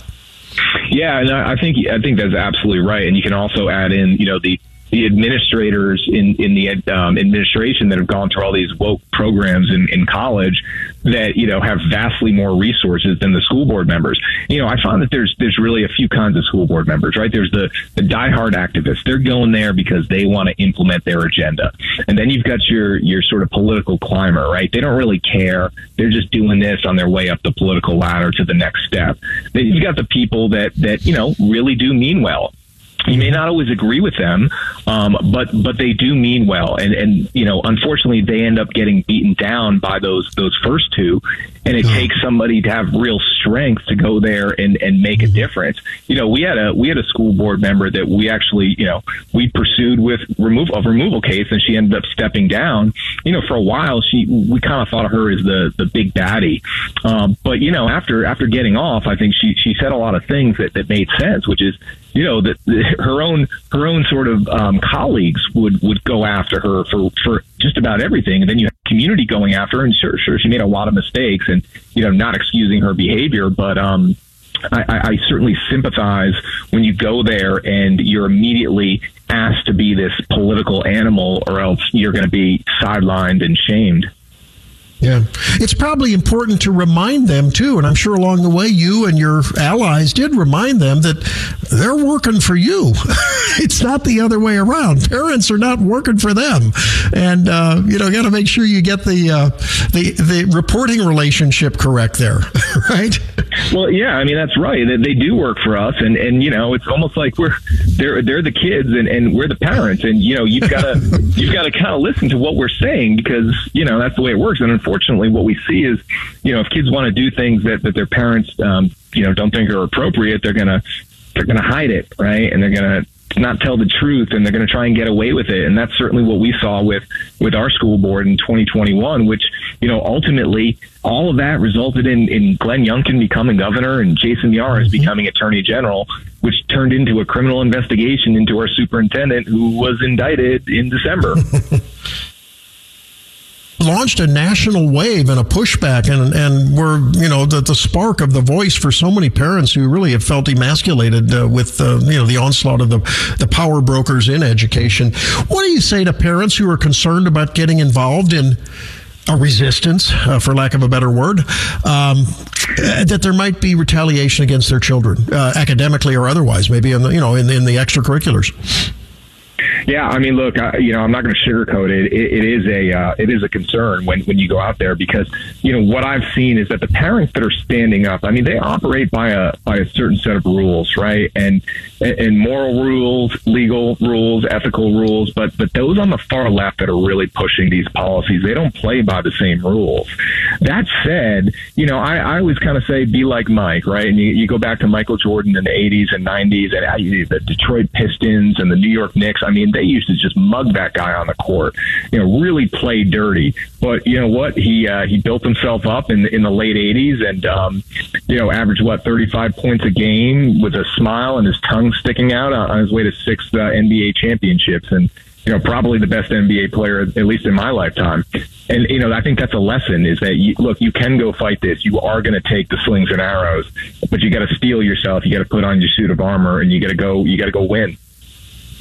And I guess you have to remind your child to keep you informed if you if there's really some overt nonsense going on, right? In terms of maybe not yeah. uh, the coach not playing them or the the, the, the teacher not uh, giving them a voice in the classroom. If it's you know a, a raise your hand kind of a thing. Yeah, that's right. And, and, you know, one of the things too that, that I've noticed is that, you know, a lot of the stuff when we're talking about this this transgender ideology and not telling the parents and you know, it doesn't quite affect the, the, the kids of conservatives as much because those kids are you know, they're they know what they're looking for and they, they you know, they have a good sense sense of what's what's reality and what's not reality. It's really the parents that you know, may not be paying attention to this this issue, and and they're the ones that you know maybe they're in the middle, maybe they're center left, or I don't know where they are, but they're shocked when it happens to them and their kid. And they don't know what to do because you know a lot of their friends are, are on the left and they they've certainly been oh, inclusive and supportive, except when it comes to their doorstep, right? And now it's a different issue, and you know they they're afraid to stand up because they're going to lose their entire support structure. They're going to lose their entire friend you know network. But I think that the parents out there standing up are they're the ones actually inclusive. I mean, they're the ones saying, "Look, we're here for you. It doesn't matter what what." What you know side of the political spectrum you're on as long as you're there to make sure that you know standing up for your kids you know we can lock arms and, and fight this battle together yeah. You know, I've interviewed teachers who have felt as though they could not really speak their opposition to the CRT and the woke agenda. Um, again, because, you know, people need to put, put food on the table, right? And, and they felt muzzled. And some have, you know, courageously stepped out and said, I'm done. I can't do this anymore. I imagine you found some allies among uh, the teachers in Loudoun School District. Oh, yeah, I mean, certainly. You know, I don't think this is a battle we could have fought without teachers. And I always find it hilarious when, you know, the pushback from the left is they hate teachers. Like, no, no, actually, we, we love teachers. You know, we love them because they're the ones keeping us informed. Now, not all of them. It's like any other profession. You're going to have good ones. You're going to have okay ones. You're going to have bad ones. Um, but, you know, there are a lot of teachers, and I've certainly experienced with my own kids, um, teachers that, you know, you really could trust. And and they understood what was going on and they were going to let you know everything and keep that open lines of communication. And that's really how teachers should be. I mean it shouldn't be you know we work for the school not for you. On the other hand you know if i'm a teacher teaching you know trigonometry i don't expect uh, some dad coming in and say you're not teaching it right well, nobody would expect that. But as far as some of these other issues that really aren't the mm-hmm. purview of you know government run schools, yeah, I mean, I think teachers should blow the whistle when this kind of thing is happening.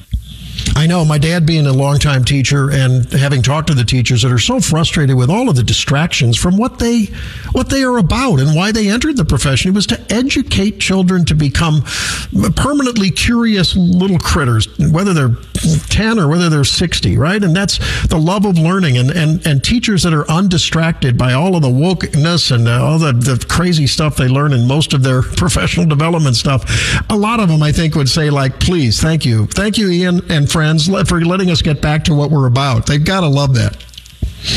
Yeah, and, and look, I mean, there are teachers. I, I'll be honest. I've I've met teachers that, quite frankly, are on the opposite end of, of the spectrum on all of these issues from me. Right, um, but when they get into class, they're just teachers, and you know I have a lot of respect for that because you you can have your views. Uh, nobody's saying that you can't have your views, even if we disagree with them. But when you start putting them into the classroom in your role as a you know a public school teacher, well then then there's a problem.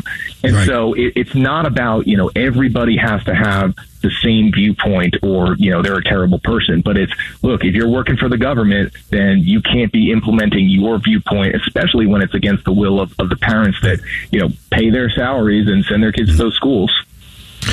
Ian Prior, thank you for writing the book. Thank you for your courage and speaking out. And uh, like I said, becoming the lead of a movement that has swept the country. Again, the book is Parents of the World Unite How to Save Our Schools from the Left's Radical Agenda. I, uh, I view it as a guidebook for every parent that wants to get involved. And uh, boy, there's a lot of involvement needed. Thank you, my friend. Thanks for joining me. Good luck with the book. All right, take care. Thank you.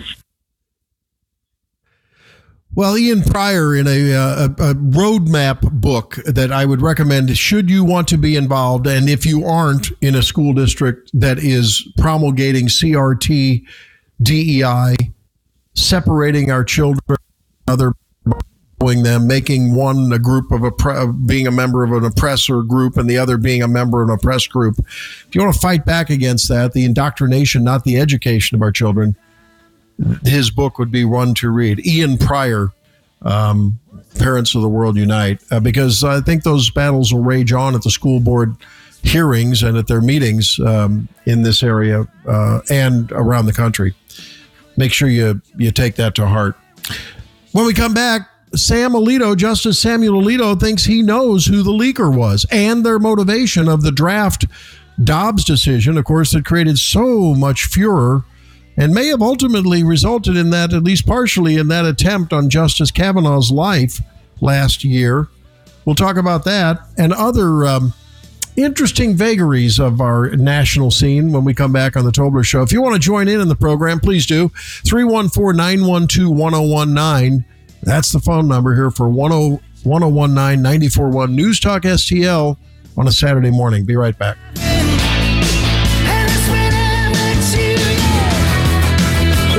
Not have uh, heard that yesterday it broke that Justice Samuel Alito says that he has a good idea who um, the leaker was. And that while the marshal who was directed by John Roberts to investigate the leak of the Dobbs draft um, ahead of the actual decision, which created so much of a furor and resulted in protest in front of several of the justices, the conservative justices' homes. Um, while the marshal nor he could come up with enough compelling evidence to reach that threshold to which someone could be publicly named, um, he thinks he knows. And here's what he says in an interview with um, the Wall Street Journal. It's the weekend interview. They do a weekly interview in their weekend edition. It's a great, great read. Sam Alito says that the marshal, quote, did a good job with resources that were available to her and agrees that the evidence was insufficient for a public accusation.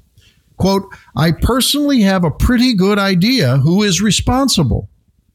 This is Justice Samuel Alito knows who it was. But that's different from the level of proof that is needed to name somebody, he said. He's also certain about the motive Quote, it was part of an effort to prevent the Dobbs draft from becoming the decision of the court. And that's how it was used for those six weeks, that is from May to when the decision was released, by people on the outside as part of the campaign to try to intimidate the court. And he really believes that, that this was an incitement to potential violence. And we saw a uh, you know an arrest of a guy who was armed and ready to attack Justice Brett Kavanaugh and his family in June. Alito goes on. Those of us who were thought to be in the majority, thought to have approved my draft opinion, were really at targets of assassination. It was rational for people to believe that they might be able to stop the decision in Dobbs by killing one of us.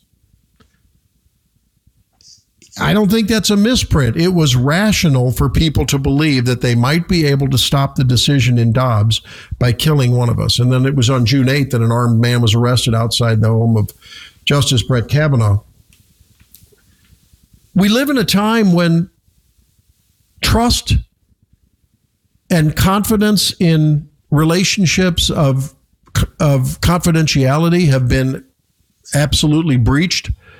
Government officials releasing to media, for instance, things that should not be released. Uh, why is it that CNN was there with cameramen at the ready when Roger Stone, uh, a Trump ally, was arrested at his home in Florida, or his home was raided in Florida? You know, these kind of things are beyond the pale. And now, and previously, a very sacred trust relationship among justices and the people that work for them, that intern for them and work for them.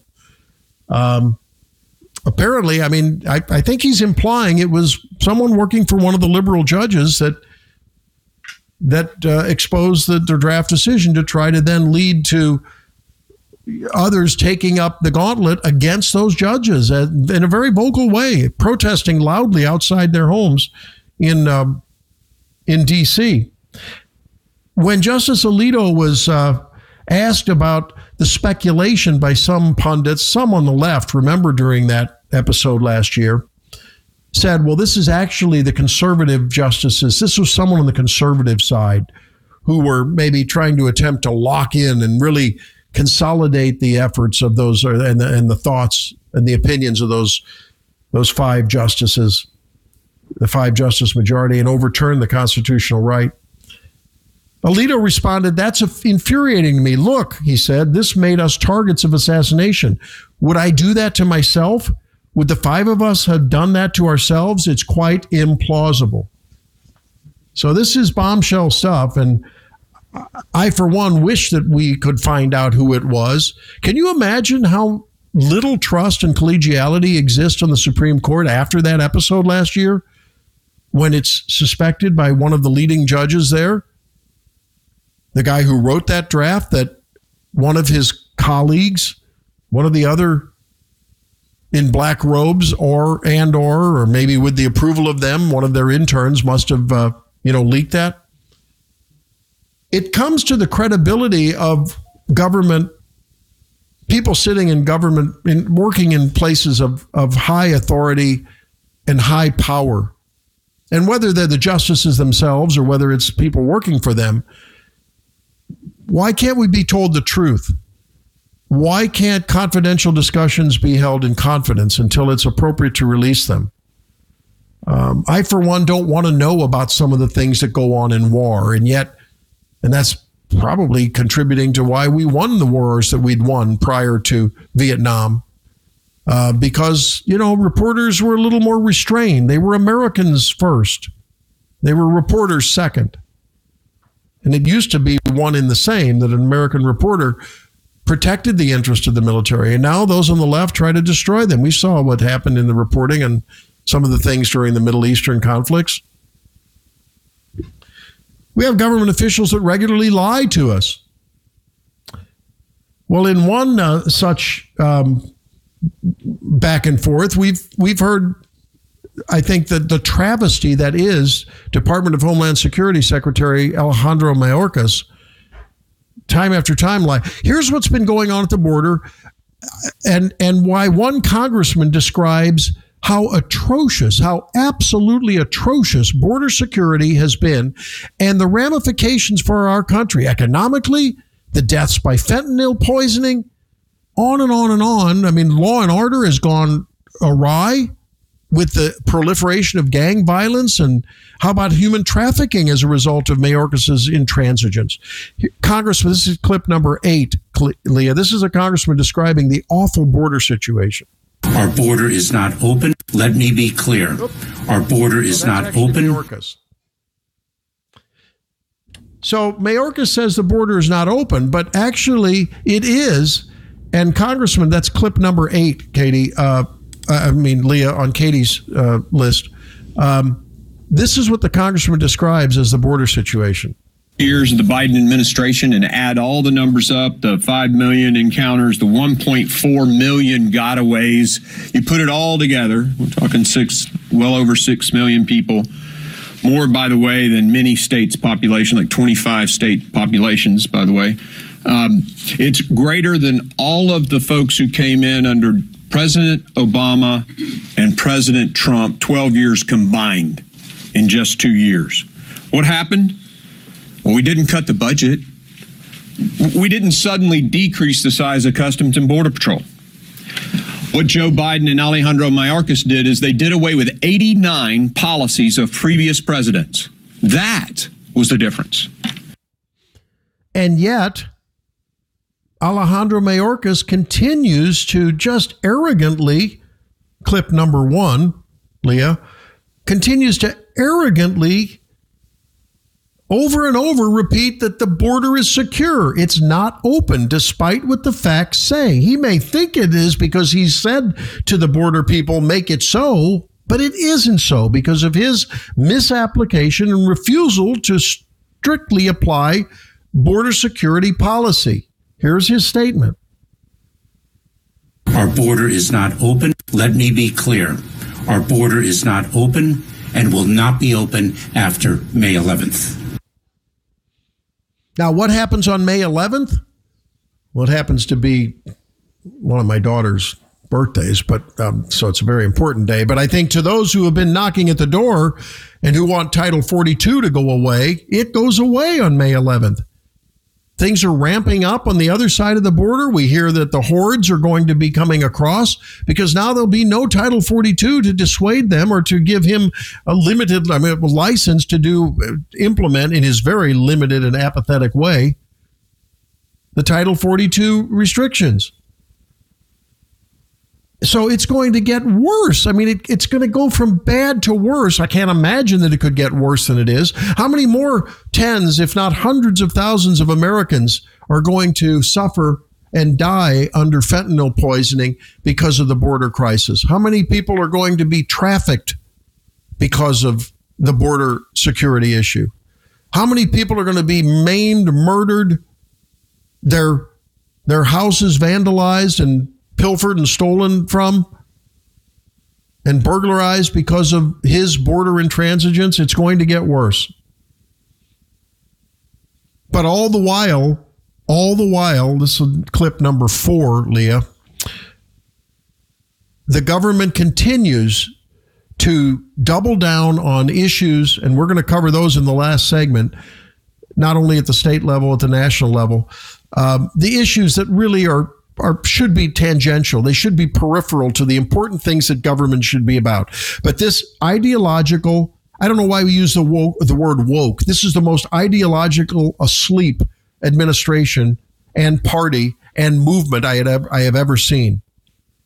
And that is emphasizing these cultural, you know, transgender and behavioral lifestyle choice things over the important matters. Here's KJP on what was important to her this week that just passed. Listen. What's going on? All right. Uh, happy Tuesday. So, this week is Lesbian Visibility Week, and as the first openly queer person to hold the position of press secretary for the President of the United States, I see every day how important visibility and representation are. Today, I'm honored to welcome the cast of The L Word and Generation Q, two Showtime series that chronicle the friendship, the love, the challenges, and the triumphs of strong, funny, and resilient queer women.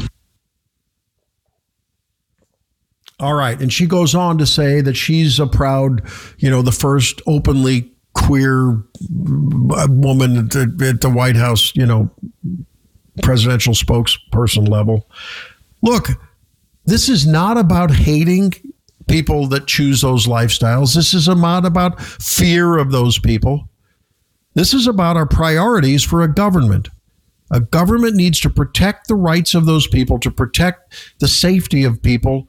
Yes, absolutely. Just like they need to protect the safety of the Supreme Court justices.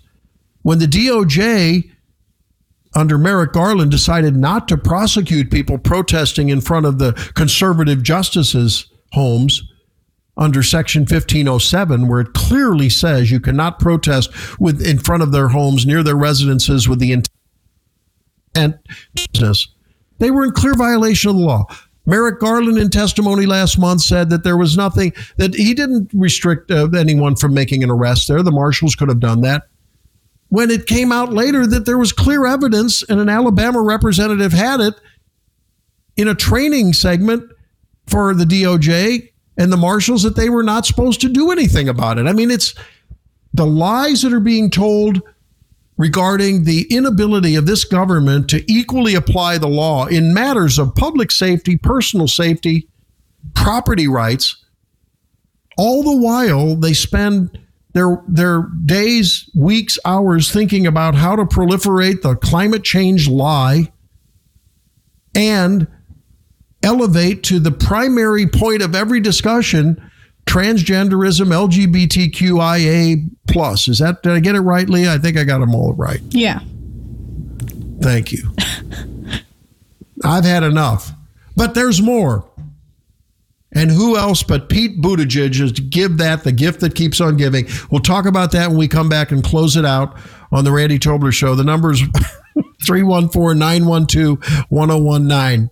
If you want to comment, please weigh in because this is just craziness, guys. We'll be back.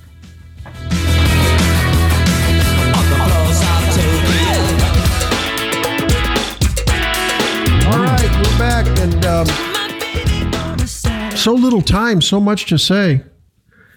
Leah's back this week. Great to have her back. We want to thank Anton for doing a good job last week. Um, I'm sorry, Quentin for doing a great job last week. Anton, I think, was week before. A cavalcade of producers because Leah is lifting her way to stardom and crossfitting her way to stardom. I don't know about that. You did. You, did, you said you did good last week, right? I did well. Not as great as I wanted to, but Hmm. it's fine. Hey, so now you can't enter the um, the Mother's Day uh, promotion that we have, which is really cool. It's uh, I love my mom because, and listeners are asked to uh, tell us in a sentence or two why they love their mom. And you know, you can think about your school project you did as a kid with your mom, and boy, I can tell you, my mom helped me at the last minute with a couple that I was struggling with. Uh, moms are good at that, aren't they? Uh, no matter what it is, News Talk, STL, and Blust Jewelers are teaming up to celebrate our moms, and you need to help us celebrate yours. Um, so you go you go to newstalkstl.com in a sentence or two, tell us why you love your mom, and every entry will be posted on the website, and you can see why your mom, you know, is uh, and other moms are so great. And then a randomly selected winner will win a $500 gift certificate to Blust Jewelers just in time for Mama's Day. So go to newstalkstl.com. The details are there. And make sure that you hit Blust Jewelers at blustjewelers.com as well. What a great opportunity to go in there and pick something out for mom. And I mean, not you ought to buy it whether or not you get the $500 gift certificate. It's a great bargain, great value over there at Blust. But then, uh, boy, if you get the $500 gift certificate, that's cool. So, um, we want to fill up that gallery uh, of entries on the website, okay? Now, Leah, when you're on your way to work or to school, and by the way, everyone needs to pray for Leah's, you know, great performance on her finals next week. You have finals next week, right, Leah? I do. Yep. Okay, so everyone will be out there pulling for producer Leah, and um, and then you graduate. You walk across the stage when Next sa- next? Saturday next Saturday during this show. Yeah. Yeah, I know. Okay, so um, well, we'll let you. We'll excuse you for that. We'll let you off. For Thank that. you. Okay. Um, when you're on your way in your car, are you worried that the test dummy, you know, that they use in the crash tests are geared, and they have been for decades, to, to roughly the, a 70 kilogram man? Do you think that your safety is threatened because of that, Leah? No. Not at all. It's not on your mind, huh? No. It's not the first thing on Leah's mind when she's, oh my gosh, if I have an accident, I'm worried that they haven't engineered the protective equipment and the airbags and the seat belts and whatever other safety equipment they have to my specific characteristics because they didn't have a woman in the test crash that they did. Well, of course, Pete Buttigieg is uh, is at it. I mean, and there's representatives. A representative Rosa DeLauro of uh, Connecticut was praising the transportation secretary last week because he came out saying that the gender inequity that we've been suffering under, Leah, you've been oppressed because you didn't have like gendered test crash dummies in the cars all these years. Isn't that terrible? Yeah, I think I'll live.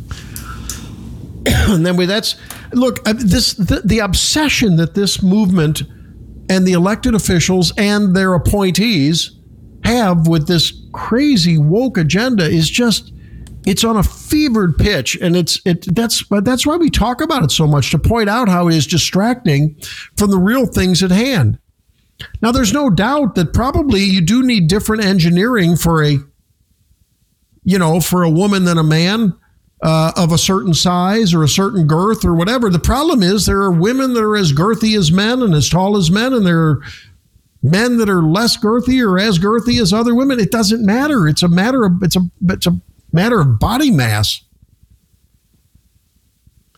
And to be all worked up over this when Pete Buttigieg bungled the train crash as abysmally as he did. Uh, it's it's sad because there are much bigger fish to fry. Let me tell you, much bigger fish to fry. In another story where the culture is just absolutely a disaster, Leah, you sent me this, and I hadn't seen this one, but uh, we have a we have a mom in for undiscri- for unconstitutionally, she says, discriminating against uh, her religious beliefs. Um, because she was denied an adoption over her gender beliefs. an Oregon mother of five claims that her religious beliefs on gender barred her from adopting a pair of siblings in Oregon. She's taken it to the courts. Her name's Jessica Bates. And um, she said that her certifier, that, you know, the people that scrutinize whether you're worthy of being an adoptive parent, because only the state, whether you're worthy that certifier emphasized the sexual orientation and gender identity training that you have to support it. She said she emailed her and told her, I can't do that because of my faith. Then she had a phone call with the government bureaucrat. Because she wouldn't take a child for cross sex hormone injections, she was told that she was ineligible to adopt. So, because she didn't adopt the truth that boys are boys, girls are girls, and we shouldn't indiscriminately submit them to puberty blocking hormones and surgery and validate that. And more and more parents are buying into this from younger for younger and younger age children. Who's this? Uh, what's what's the name? Uh, we talked about a few weeks ago. Um, Leah, Jazz Jennings, is that it? Jazz Jennings. Yes. I think Jazz Jennings didn't didn't Jazz Jennings I think he transitioned at um, like age three or four, very young. I think is when that all started, mm-hmm. and and the and the mom was very approving, and you know, didn't they do a TV series? And yeah, it really made. Yeah, they did. What do I hear playing? Nothing. Oh, there must be something playing on my end. Um, anyway, Jazz Jennings was an example of someone that's probably is a is a prototype of of why we need to protect children in some cases from their parents but not in the way that the Oregon state officials thinking. The Oregon state officials thinking that if you don't if you don't certify and scrutinize a parent to make sure that they will be looking out for that kid by enabling and endorsing their transition to something they're not. When we know that the vast majority of the time, these children, if treated with standard psychiatric therapy, will do just fine, and they'll most of them will end up gay. They won't be they won't be transgender. And in fact, we're now seeing the just it's so difficult to to to listen to the stories, the heart-wrenching stories of these people who have transitioned are now regretting it. The girls whose voices are changed forever, whose reproductive capacity has been stolen forever. And no one was their protector. The medical community didn't protect them. The community who, when they take their oath, when we take our oath, says, do no harm. It is just, uh, it's just, it's just astounding what's going on. And I believe it will continue to be a flashpoint of debate among and between people, within parties and between parties and movements. And uh, I, where it's going to end, I don't know. Um, but what I can say is that I don't think that our leader, Joe Biden, has the capacity to manage these discussions and a, and a, and a true leader of the American people kind of a way. Why? Well, I have evidence of that. Clip number three, Leah. Joe Biden, when asked by children at a take your kid to work day, a visit to the White House by some youngsters the other day, struggled with an answer to a question that you could probably answer. Oh, like, where were you last week? Take a listen. The last country I've traveled, I'm thinking what's for the last one I was in. I, I've, I've been to 89, met with 89 heads of state so far. So uh, I'm trying to think, what was the last, where was the last place I was? It's hard to keep track. Um, I was, I, I mean, yeah, you're right, Ireland. That's where it was. How'd you know that? Oh, you're kidding me. Oh, right, man. Okay. I mean, I mean that is frightening. If if I'm a Democrat operative, I, I've got to be worried. Where's it all headed? Well, that's going to end it for this show. Uh, I think we're out of time, aren't we, Leah? Where's the show go? Why can't you give me more time? oh well, you can't. Sorry about that. For Leah, I'm Randy Tobler. Thanks for being with us this Saturday. We Hope you have a fabulous weekend. God willing, we'll see you next Saturday. and holy. Let